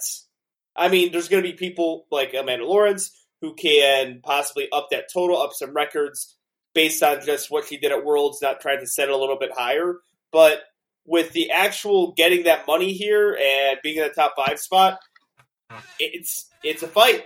It's a fight, and um, you can go a lot of different ways with how you predict this. Yeah, frankly, I mean, we're to say it multiple. We've said it multiple times on Two White Lights. It's kind of become somewhat of the IPF is the women's federation and the USAPL is the men's federation. Um, there is zero doubt that this is the greatest female meet in the history of powerlifting. Like from top to bottom, it is absolutely stacked.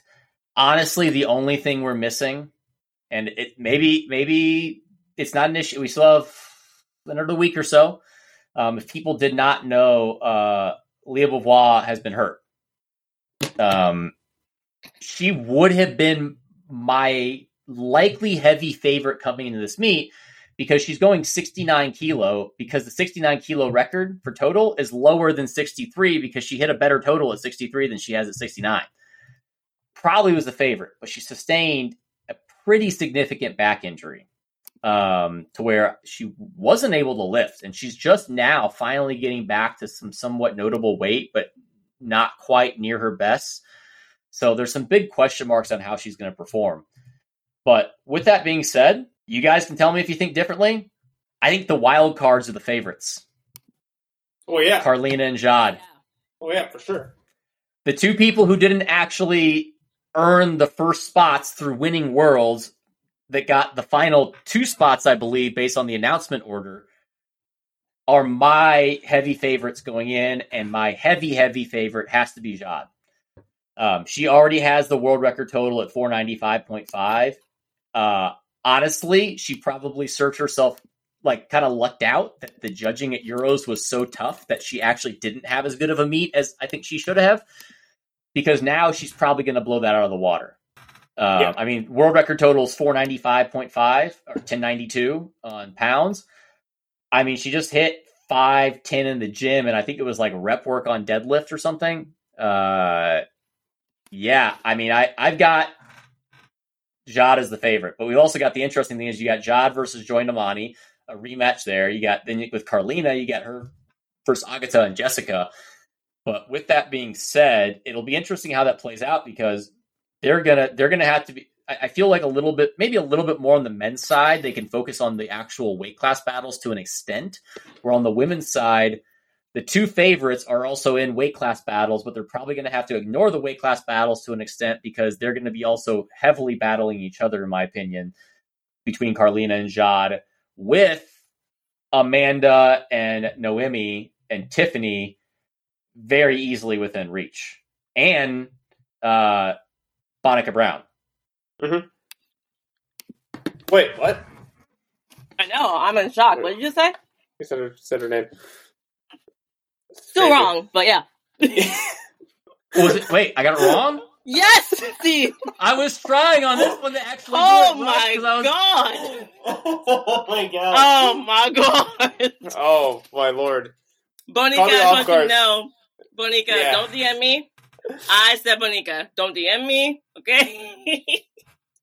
Yeah, uh, All right, I- you so- saved it for Sheffield. Thanks, Steve. All right, what's up? I know, right? Okay, so everything Steve said. um, I am so excited about Jod. I'm excited to see her against Joy. I'm excited for 76s. But looking at Jod's training, she just posted, like, I'm like dying. She just posted 500 pound deadlift. Now, the first rep, the lockout was really short. And she went for a second and missed it. But again, the strength is there. And she also had a 491 by 2 deadlift. So she's definitely going for that deadlift record. And then she had an easy, well, yeah, easy 100 kilo bench. And then her squat has been going so, so well. Hit 401 and moved very well. It was definitely like an RPE 9, but like perfect depth. And she grinded through it very nicely. So her training just for the past month has just been exceptional. And the thing about Jod is like she's done so many world meets, like as a junior and then in the open. So she's used to competition, she's used to big stages, she's used to very strict standards. I see her coming in here and especially just going back to worlds and looking at her versus Joy and how Joy honestly barely stayed in the meet with the squat, and Joy has had two meets since then where she went three for three in squat. So I think she fixed the depth issue. But just overall, I think this is going to be a massive matchup, and we can finally see a new 57 kilo queen come out. It's been Joy for years. Yeah. Yeah, going into this meet too, I mean, she was on the original Sheffield roster as well, right? Joy? Yeah. I want to say yes. I could be wrong on that. I, But sure. I, I believe so. But she's been, I mean, the point being, she's been very good for a long time. And yeah, I mean, again, you keep par with a lifter, this is what can happen. But I, watching Worlds, didn't expect this to happen where we're talking about Jad Jacob at the top spot potentially. And yeah, I would actually have to put her as a favorite, even though it's still a bit of a dogfight because you got Karlina in there as well. Um, but I, yeah, it's um, if it has the same excitement as Joy, God, and the 57 kilos did at Worlds, then we're in for a treat because that was that was really really exciting. Really, some of the only IPF Worlds I got to see, and it was just insane from beginning to end between all those lifters. And God was a lifter who I did not have too much knowledge on. Now I think everybody knows in powerlifting who she is, and um, definitely. But again, if Joy sticks with God, Joy gets herself into a potential top five position here and top three position here. And it's this is this is what happens when you when you stay on par with a lifter. You're you are in that position, and um, for uh, Joy, I mean, she's got that deadlift too that gets her some money. Well, that's the Joy thing. the tough. Jod I was is gonna say- going for that deadlift record too. Like the record. Okay, let me double check. Is it 507? I believe so. Could be totally wrong. Okay, I'm checking. So it's over deadlift record 530. 57. It's two thirty, so yes, five oh seven. Okay, yeah, she just hit 500. Now it was hard. It was hard, but we have to see like if she can taper and and potentially hit that. That's crazy because jo- I mean Joy has been the deadlift queen and held that record Yeah. for multiple years, I- and she's going. I think there's it. a good. I think there's a very good chance though. Jad is going to have to put something on the bar to solidify a total to beat someone else. Where Joy, I'm not saying Joy couldn't win the meet. This the, the women's side is so much more competitive. I, legitimately, I could see all the way down to like seventh or eighth place winning the meet if certain things go a certain way. But if things go the way I think they will, I think Jad is going to have to put something on the bar to solidify what she needs to win or, or push people where joy might not be in the picture to like pull for the win so she can likely pull for the world record deadlift and get the money there because the thing is i mean if you're looking at karlina you're looking at bonica you're looking at amanda in particular they're all going to be pulling after jad and possibly having the ability to put on the bar what they want to um, especially Amanda, who likely, yeah, Jessica Buettner will probably pull last, but I don't, I don't know if Jessica's going to be. Yeah, I mean Jessica could. I mean her her lists recently have been huge, but Amanda's probably the one that I could see having the biggest deadlift that could put something on the bar and maybe pull over Jad if Jad was to miss a third deadlift and now she's only got her second. I don't know. It makes it all really, really interesting. I don't know. Mhm. I don't even know where to go in this breakdown because of how close everyone is. I've got I've got seven people separated by two percent. Oh. Yeah, it, looking at it because I guess with Lya, you know, battling some injuries and her going through just kind of a recovery, and the recovery is during Sheffield. It does open a door for so many lifters here. This was the case. I mean, if you remove two lifters right from the equation, uh, at times you can have just a ridiculous best overall, even if it is on formula meet, and that's where we're going to get here. But I don't. I mean, I mean, we're, if we're going to start with the wild cards, Karlina right? Maybe a spotlight on her because the, these are the two lifters that going in 2022 to 2023, we I, I guess it was it was this time last year that we seen Karlina just put up a monster monster total that everyone's like, well, she's about every good as Agata and Jess, so we got to start paying attention to her, and now she's uh, a headliner in a stacked women's division at Sheffield. And she almost, I, I feel like she probably needed to do this to get in the Sheffield, maybe, but she almost kind of bit herself in the foot setting the world record total at the Commonwealth, I believe it was. Because if she didn't do that, I think she would have been the walkaway favorite if the world record total was what it was from Worlds, because she blew that out of the water. So she's looking to beat her own world record total. Now, from the Commonwealths, yeah, it was the Commonwealths. There was some some talk that maybe squat depth and some of the judging wouldn't have passed at like IPF Worlds or maybe at Sheffield. But if I'm looking at her training now, I don't think I have any questions. I, I feel like everything is sunk. She's hitting massive lifts. I think she hit 491 at Commonwealth. She just squatted 507 and it looked. Mhm. She deadlifted 562. She just deadlifted 535 by two. She benched 268, just hit 270 and the good pause and depth and look well. I mean, I very much think she's going to be able to go 10, 10 kilos over what she did at Commonwealths. And again, if she does that, I don't think, I don't know if Agata or Jessica can touch that. And it's mainly going to be Karlina, Jade, and then the, the next couple of people we're going to be talking about battling for that first spot. But Karlina is in that picture too, of where she doesn't really have question marks with her lifts. I don't feel like, like I, I, I don't feel like she's someone that could have a lot of technicalities and, and missing some random lifts here and there, just from execution errors. Yes, I also agree with you because one, she did prove that she can execute on meet day, and then also, yeah, that squat world record is 490. She had 507, so well above it. The squat world, uh, deadlift world record is 575. She had 562 in her last meets, and then 535 by two. So I think she's gonna go for that too. So that's already two records she can go for. She's currently holding the total world record. So she's in a really good position to be above Jessica and Agata. And then looking more at, well, I can go to Jessica. Is that okay? Yeah. Yeah, go for Good. it. So Go for it. looking at Jessica, right? So her last couple of weeks, she's been posting some excellent lifts. Just to the 45 squat, that's also very close to world record, off by two and a half kilos. But we saw Karlina hit 507, right? So at that point, I'm wondering, like, what will Jess hit or go for? She'll obviously have to go before Karlina if things are going well. So I'm wondering what she's going to go for in order to try to solidify a potential world record total. Um, her overall deadlift, I think I just saw her post.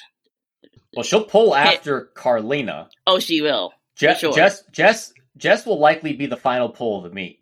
My assumption with Jess, if I'm looking at like what I think is her top end, if Karlina has a perfect day, I don't, I don't know if Jess can fully hang with that. But I think Jess is going to hit the world record deadlift and very well could hit the first world record squat that then Karlina takes back when she hits the world record squat.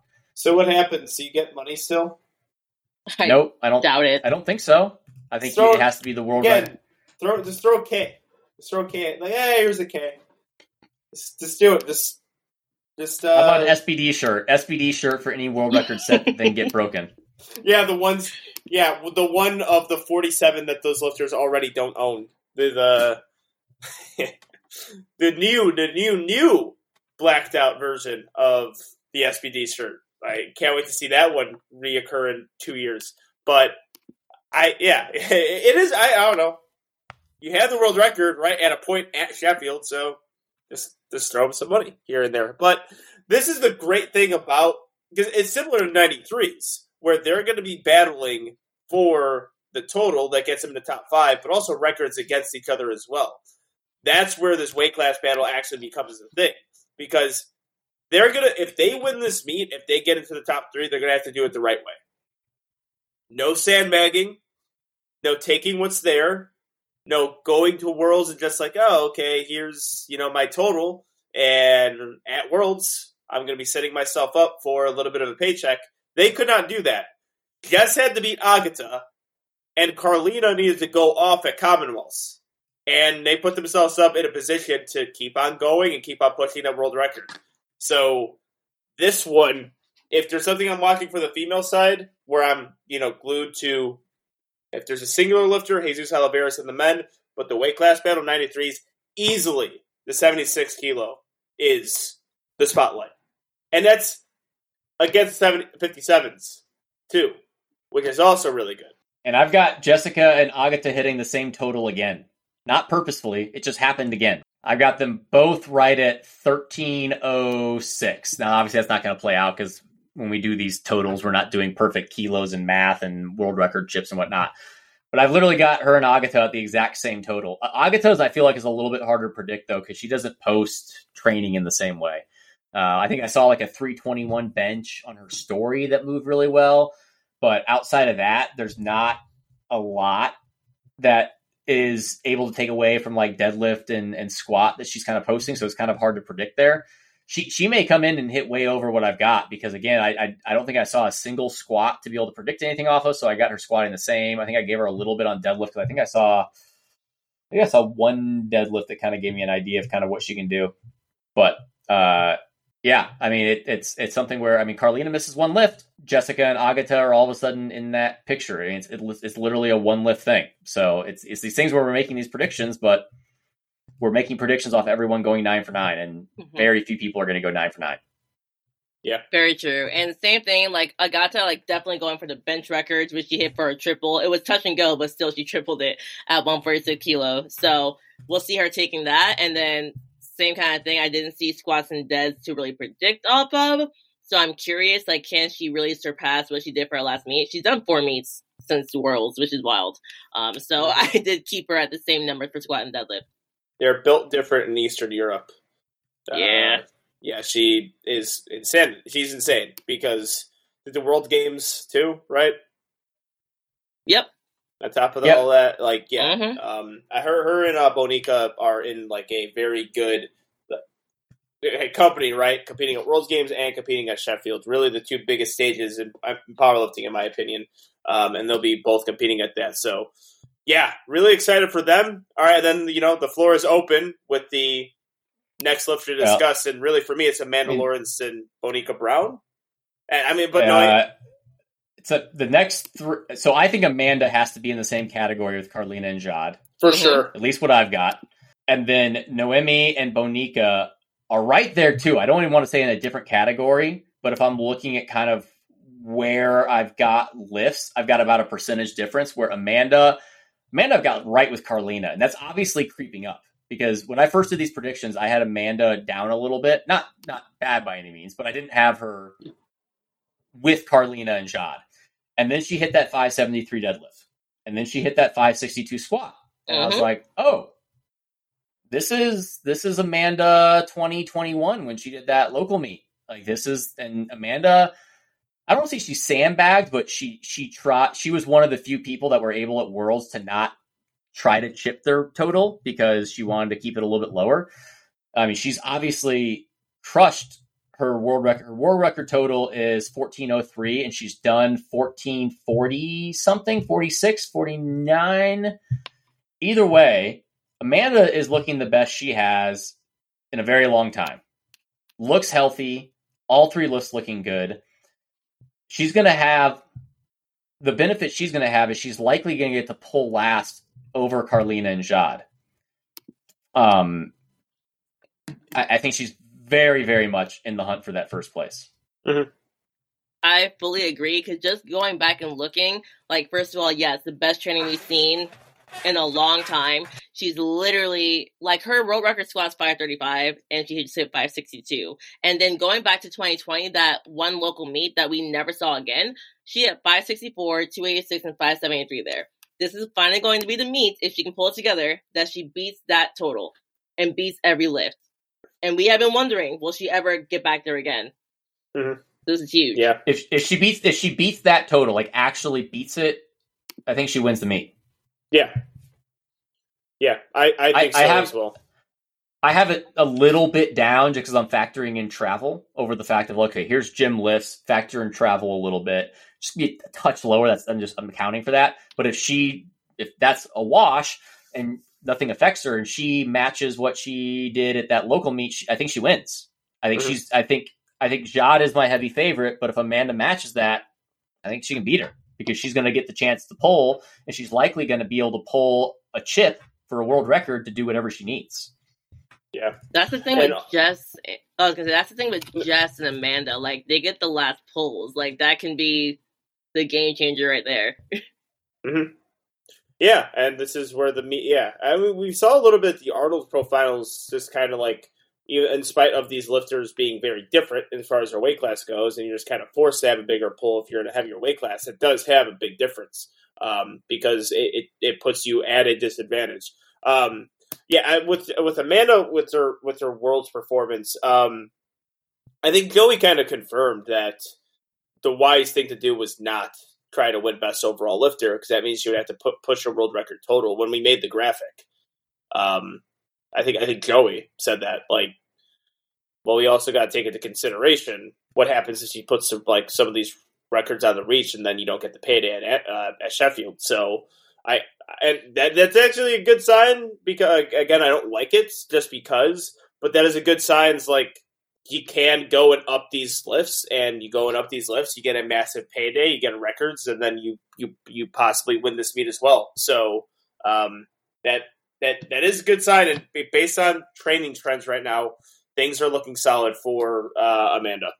Yep. And the next one I have up, who I think is not getting talked about much, is Noemi Alibert.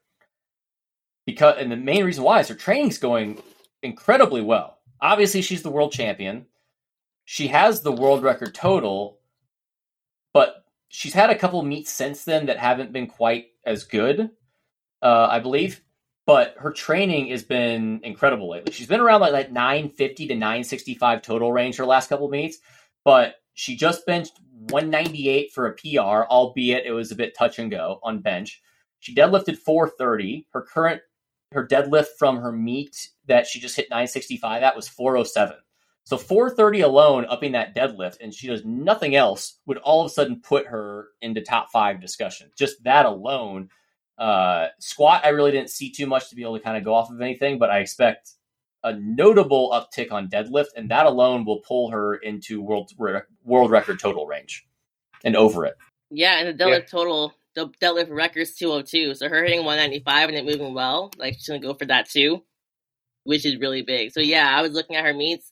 Last two have been down. I think she's finally back to even surpassing her best, which is going to be big. She can put it together.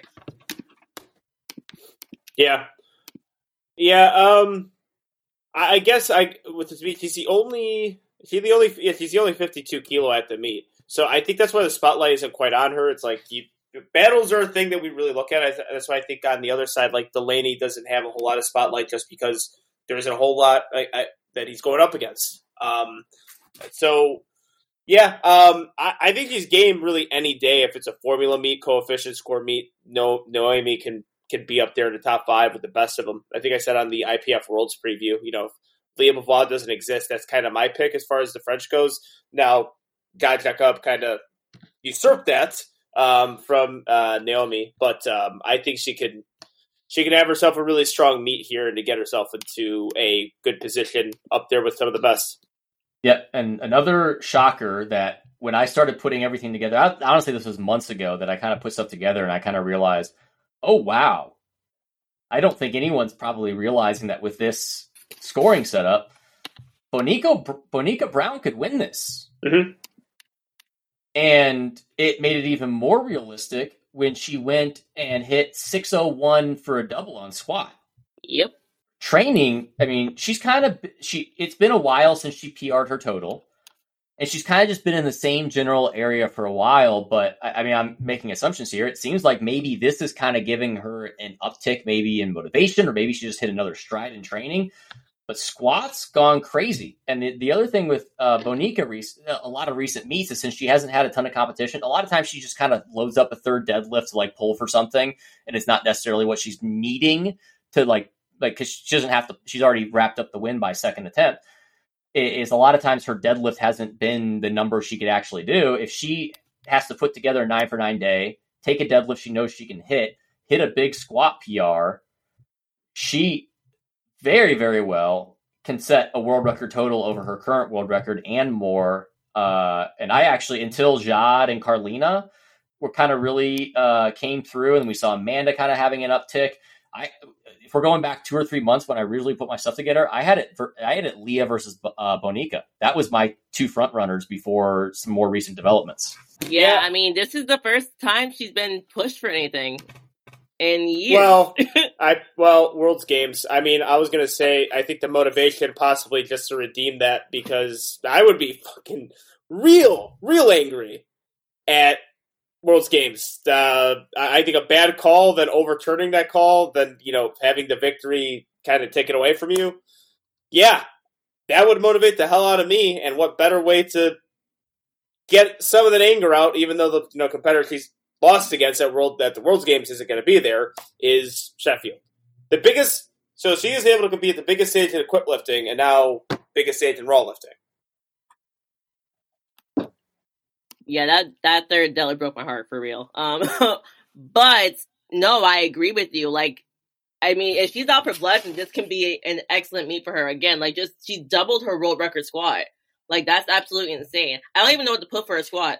I put six seventeen, but that's just a random number. I have no idea what to put. Yeah, she doesn't. Yeah, she never puts her bench or deadlift. We know that. So Yeah, I I mean that that is a fair thing. Like you really don't know where the squat is at. If you're doubling something, it's like yeah, yeah put it five, seven, half kilos higher. Why not? Like it's it's you know no no, no weight cut that I'm aware of. I, I just yeah I uh, kind of a mystery in a sense, but I mean, but at the same time, it's not a mystery. Bonica Brown's been doing this for a long time. I think really going into Sheffield last time. I mean, Amanda Lawrence was in fact the heavy favorite, but I think the other you know female lifter that people look towards was, or the two female li- lifters that people look towards was Jess. Um, I, I think at that time, Kalora and, and Bonica would be up there as well. I agree. Yeah. And then did- Good. I was gonna say, oh, do you have anything more to say about Bonica? No, No. Okay.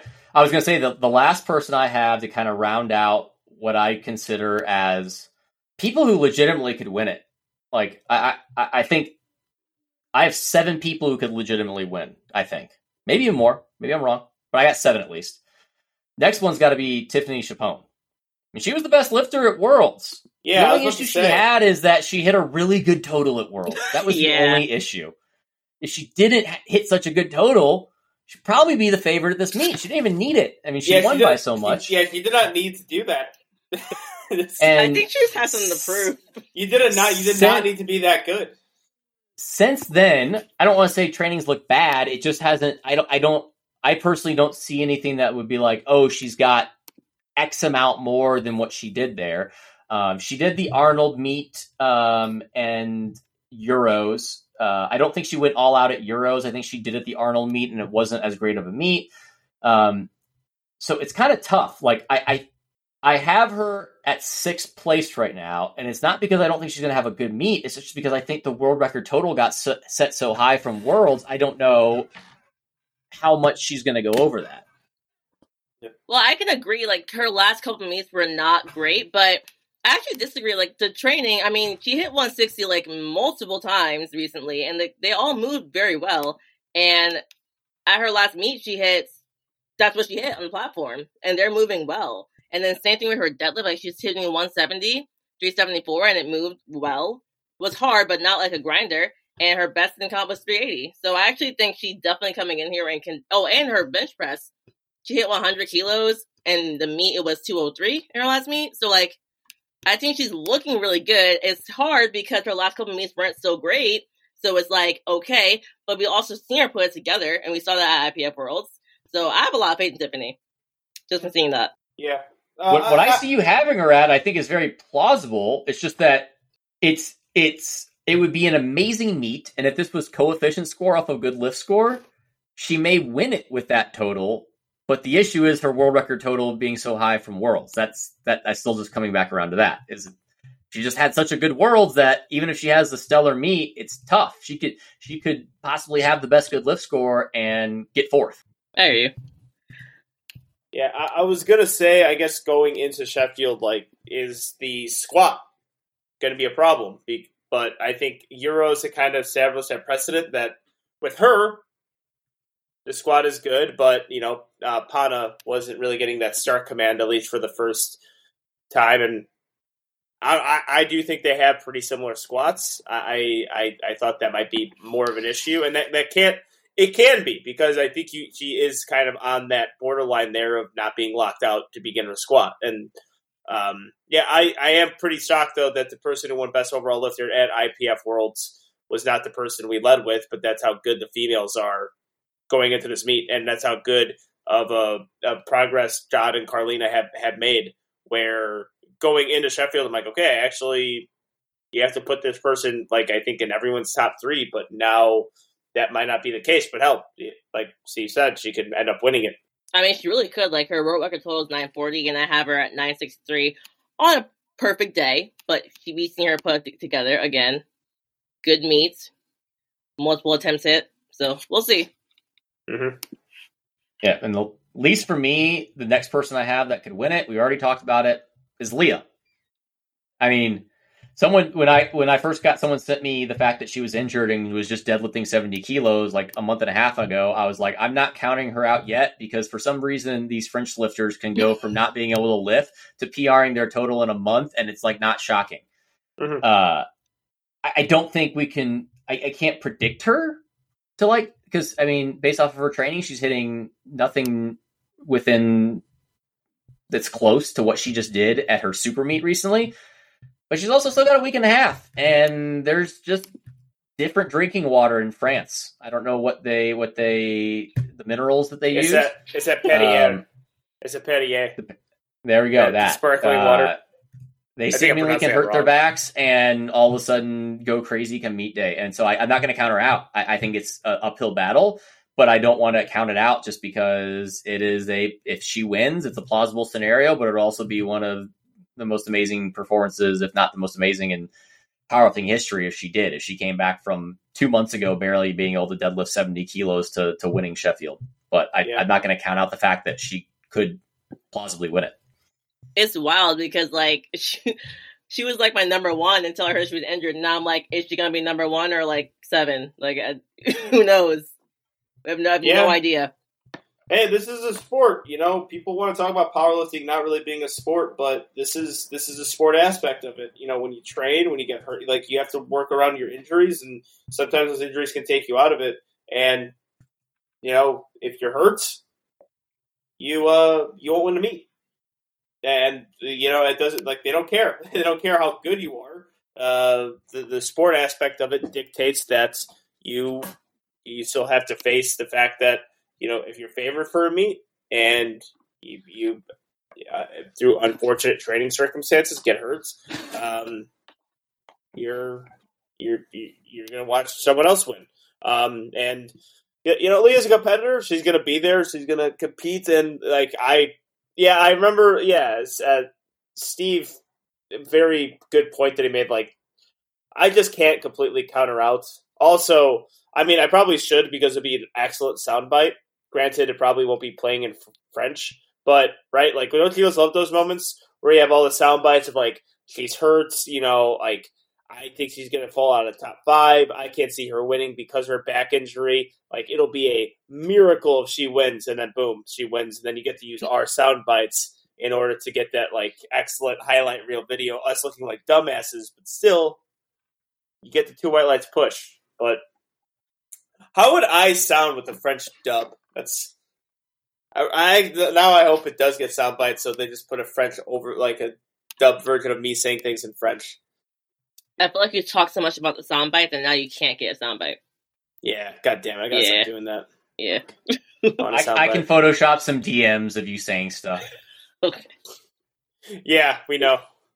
By the way, that's how Steve gets his clients. He just photo he just blackmails all of them by photoshopping DMs. Then he's like, reconsider your coaching options.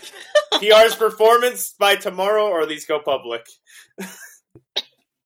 Yeah, I actually did threaten someone today with Photoshop DMs. Yeah, Nice. you do it a lot. It's a real, it's a real thing.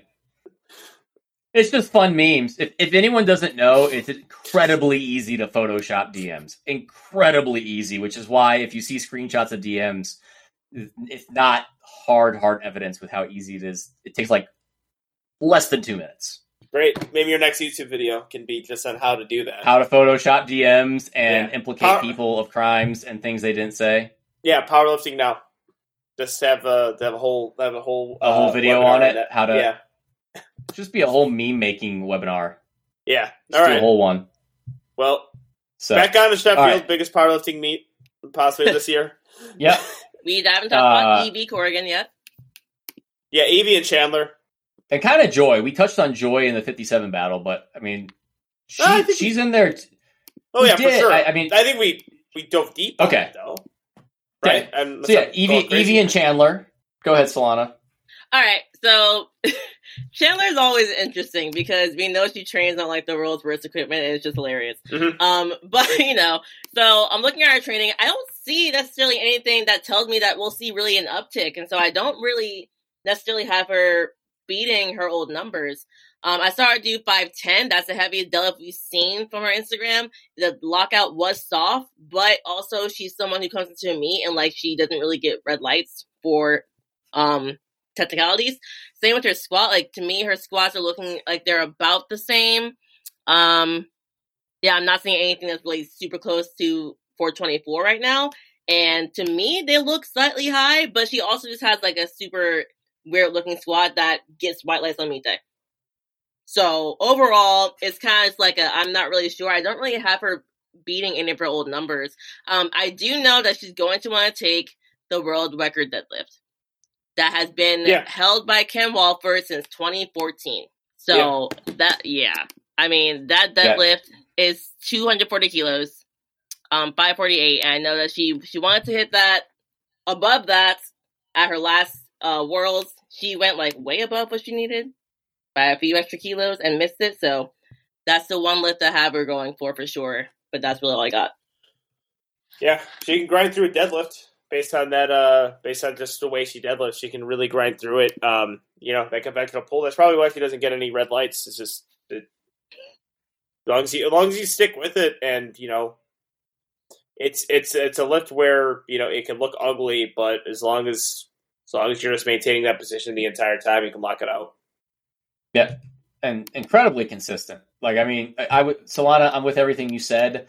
That it, it's I don't see anything necessarily that I would predict a major uptick. So it's hard to kind of place her well over what she's done. But one, go after that world record deadlift because uh, that's where you can get five, uh, well, It's fifty three hundred dollars or five twenty. Yeah, I was well, wrong. no, five, 50. um, Okay. Uh, you can get the 5,000 euros, uh, even with maybe a lower placing. Uh, but I fully expect her to hit lifts. I mean, she has, I don't think she's ever had a bad meet. She always just comes in and hits her lifts. As, as uh, Angela coined it, the only triple crown winner in the history of Grand- powerlifting. I said Grand Slam. yes, Grand it. Slam, okay. was. Yeah, Grand let's Slam. into it, right? Sheffield, get some money at Sheffield. Throw that in the mix. All she's all she's got to do is the World Games. Just go into single play equipment and then compete at the World Games and win it. Then she would be Well, and then Suit- what, 80 80 PF world champion? Does she need to win one of those too? no. You can skip Like that. you? One. You can skip that one. You'll be fine. That's so prestigious, though. Why did I, I make? mean- why did you have me? Why did you have me make a shirt with a picture of you holding the trophy from your world championship if it wasn't mean anything to you? Fuck, we got to Well, one, we got to make a shirt. Two time, I got to make that shirt now. Two time Cause Sher- Yeah, two time. Shares, Shares has a cricket. I mean, you, I, you had me make it for you, and you you had me like put your name on the back of it like a jersey too. Have you not worn it publicly? Uh, not yet, but we definitely. I'm just saying because you're being a dick. But we gotta, we gotta act, we gotta actually make that shirt. That's actually a funny shirt. Two-time AWPC world champion, and it's just my face. wear that. Wear that in the nationals this year as your your uh, weigh-in fit. Fuck, I think no. Uh, like we just said, I'm like that's a good shirt. I think we can actually sell that. But yeah, he's yeah. Compete at the World Games, Chandler. Win a AWPC Worlds, uh, and then you'll be the I don't know ultimate Grand Grand Slam champion. I don't know where you increase it from Grand Slam. Yeah, you set the bar high with I that. don't know. Yeah. I mean, what she has is legitimate in raw powerlifting. Like she has won the major world and national championships, all of them. So, yeah, win some money in Uh, caps it off. Evie Corrigan, last lifter to talk about. Uh, another 57 kilo lifter. She's hit a 1049 total. I mean, one of her issues is uh, since she uh, hit her totals, the world record total was up by Jad. So relation to world record total has changed. But the biggest thing I saw, Solana, I don't know if you saw anything more recent in the last week. It sounded like she's dealing with an injury and training has just been a little bit rough. So You're correct. um, it doesn't look terrible. Like she's still doing some decent things in the gym, but I don't know if I'd really expect much over what she did at her last meet in November, which was like a ten thirty total. Like if she could she could come in and have a good performance for her and do that, that would be great. But in the in the realm of hitting records or, or placing, I don't know if that's as much in the cards. It's probably more for her own personal gain and, and experience and, and doing the best she can and maybe coming out with a PR total if things really go well in these last couple weeks. Yeah, I had the same thing. I went back into her training. It seems like four weeks ago is when she was able to kind of start squatting again. So at this point, I'm like, I think you're just going in to have fun, try to do the best you can. I'm doubting PRs unless she miraculously comes out and hits them and is feeling great. I was expecting her to not feel so great. So Hey, We'll see. tapers, tape, tapers do magical things sometimes. they can. Just some magical things to a lifter. Yeah. All right, we wanna wanna predict this. Yes. All right, Steve, you can go first this time. All right. Well, thank you for letting me go first. I really appreciate that. You're welcome. Okay, Solana, first you can go. place. If you want. I got it. Too late. I still got my or- I got my original order and I'm sticking by that. That isn't changing. Albeit, like I said, this one for sure. If I got seven people who could win it, and it wouldn't shock me. So don't hold this against me. Zsa Jacob first, Karlina second, Amanda third, Noemi fourth, Bonica fifth. okay. Oh. Okay, All right. I'm gonna go. So I'm also gonna give Josh first place. I'm gonna give Okay. Amanda Lawrence second. I'm gonna give Jess Buettner third, and Good. Karlina fourth. Bittner, my bad, Bittner. Hmm. Karlina fourth. Ooh, fifth place. I'm gonna say, I'm gonna say Lya. I'm gonna say Lya comes in, and by God's grace, her back feels good, and she gets top five. Okay.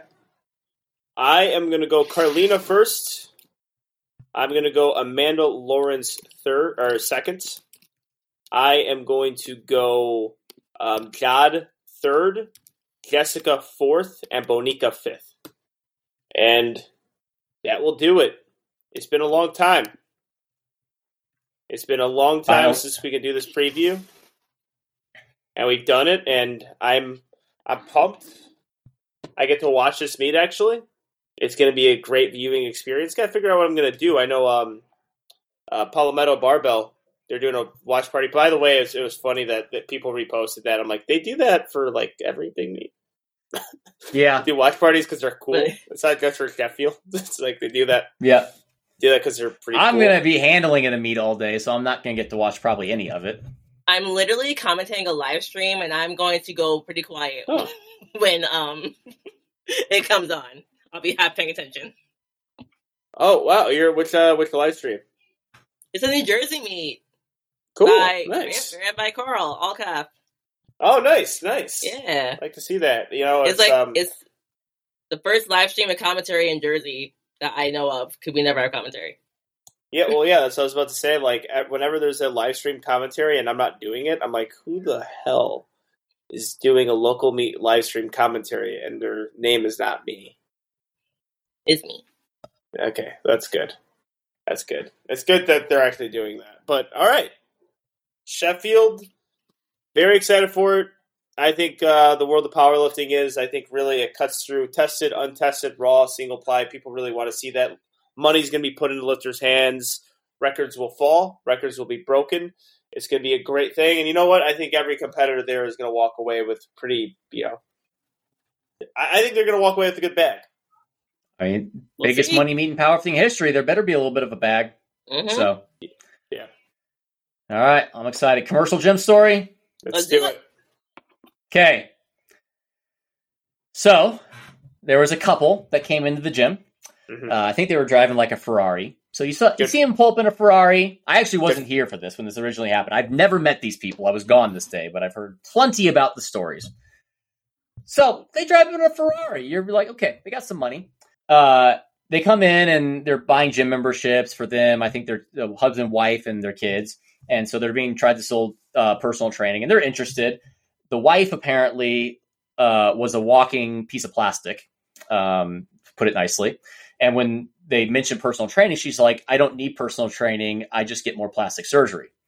So, just to give an idea of who we're dealing with. Why were they, Um, either way, what do you say? Why were they there? Why were they Or there? at the gym. Might as well just don't even go. Well, I'm Maybe going it's- to get to that. I'm going all to get to that. Okay, I'm I'm setting So, you up for this story. they eventually they uh, they eventually were convinced or sold or decided on their own accord to buy 96 training sessions paid in full which at the time for that gym was the most we had ever sold paid in full i think it was eventually beat by the daughter of harley davidson's owner um, either way uh, yeah harley david the daughter of the person who founded harley davidson was one of our personal training clients Is her name uh, Harley? Either way, but I do not believe it was. Uh, I don't think it was Davidson either. Okay, either way, Bought 96 sessions paid in full. Months go by. They have never been to the gym once. Oh, Neither okay. trainer assigned to these people can get them to come in. Every the, the the guy, the husband, will not respond to any messages. The wife responds to her trainer, but is always like in a foreign country or on vacation. Never comes in. Eventually, we stop trying. That we're like, okay, this is stupid, which, sucks for us because the tr- like the gym gets the money, but then the trainers don't get any of the money. Like the Mhm. gym just profited off of 96 sessions. The, the trainers don't get paid for any of this, so it really sucks.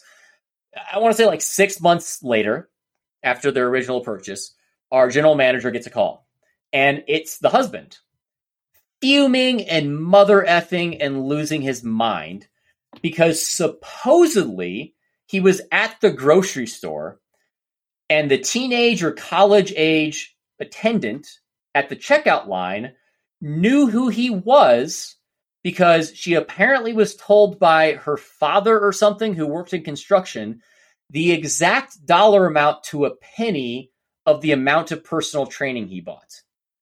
And she repeated supposedly the exact dollar amount to a penny of what he spent on those training sessions. So our general manager was pretty simple. She's like, okay, uh, this is this is obviously a very odd story, but if this is true, this is serious that this information got out there. Can you let me know the exact amount she told you, and I'll confirm if that's correct or not. And if it's correct, we're going to definitely look into this because that's not okay. He then goes on a mother effing rant and refuses to say the dollar amount. Absolutely refuses. So this goes on, and eventually they get off the phone, and our general manager's like, "Yeah, f this." Uh, completely made up story, and we never eventually heard from him again because it was completely made up. Like he tried this this guy who apparently was very wealthy and successful in what he did, legitimately thought he could call the gym and make up a story about a grocery store attendant, knowing the exact amount he paid for his training, and think he, we were going to give him a full refund on ninety six sessions. End of story. Okay. well, that's why he has a Ferrari. Yeah, Wheeling dealing, man. How much was it? Wheeling dealing. I have no idea. I mean, I could give you a guess. I mean, it was fifty dollars a session times ninety six so times tax. Well, because it was it was discounted because uh well one you're Yeah. from the East Coast, so maybe it's different. I'm different. about to say that was one twenty five. discounted. Oh no, that definitely not one twenty five. I think our top end was seventy to eighty. Dang. So uh, if I'm doing 50 times 96 times 1.07 with decimals, it's 5,136 and zero cents. So I'm, I don't know. I, I have no idea if that what it actually was, but it was probably like 5,000 something dollars. But yeah, apparently the the uh, grocery store attendant knew the exact dollar amount to the penny. yep. Damn. Never used a session. Still to this day, probably has sessions on his training account that have never been used ever. Just sitting there. I love fascinating people, man. And not fascinating people as in they accomplish a lot of good things. Fascinating people where they're absolutely just freaks. Where they just live a weird existence forever. They never get normal. Did you just explain yourself? I'm a pretty normal guy. Sure. I'm pr- I'm pretty normal gentleman. pretty. I, I, yeah. I have I, I have too normal of a life. I wish I was. I wish I was driving in a Ferrari and just paying for gym, uh, just not going through with uh, personal training sessions. I wish I just could do that. Just do, I was just do random. I was just do random stuff like that all day. All right. Well, that'll do it, ladies and gentlemen, for the Sheffield preview. Make sure you're tuning in on Saturday. I'm going to be. It's going to be a very, very fun weekend for powerlifting. It's here. It's actually here. Sheffield is actually happening. Hopefully, just hopefully not a pandemic. It's in the middle. Just Oh, Hopefully- jinx it. oh yeah, I, I might yeah, knock it on wood hard because March Madness is happening too, and that was that was the two biggest disappointments. I mean, there was a lot of disappointments during COVID, but I remember when they were like, "Yeah, March Madness isn't happening." I'm like, "Well, why have anything? Why do anything? If March Madness isn't happening, might as well just cancel everything." And they did. I think I think they heard me. So Sheffield is happening, ladies and gentlemen. It's actually happening. It's going to be great. We'll see you guys next episode. Peace.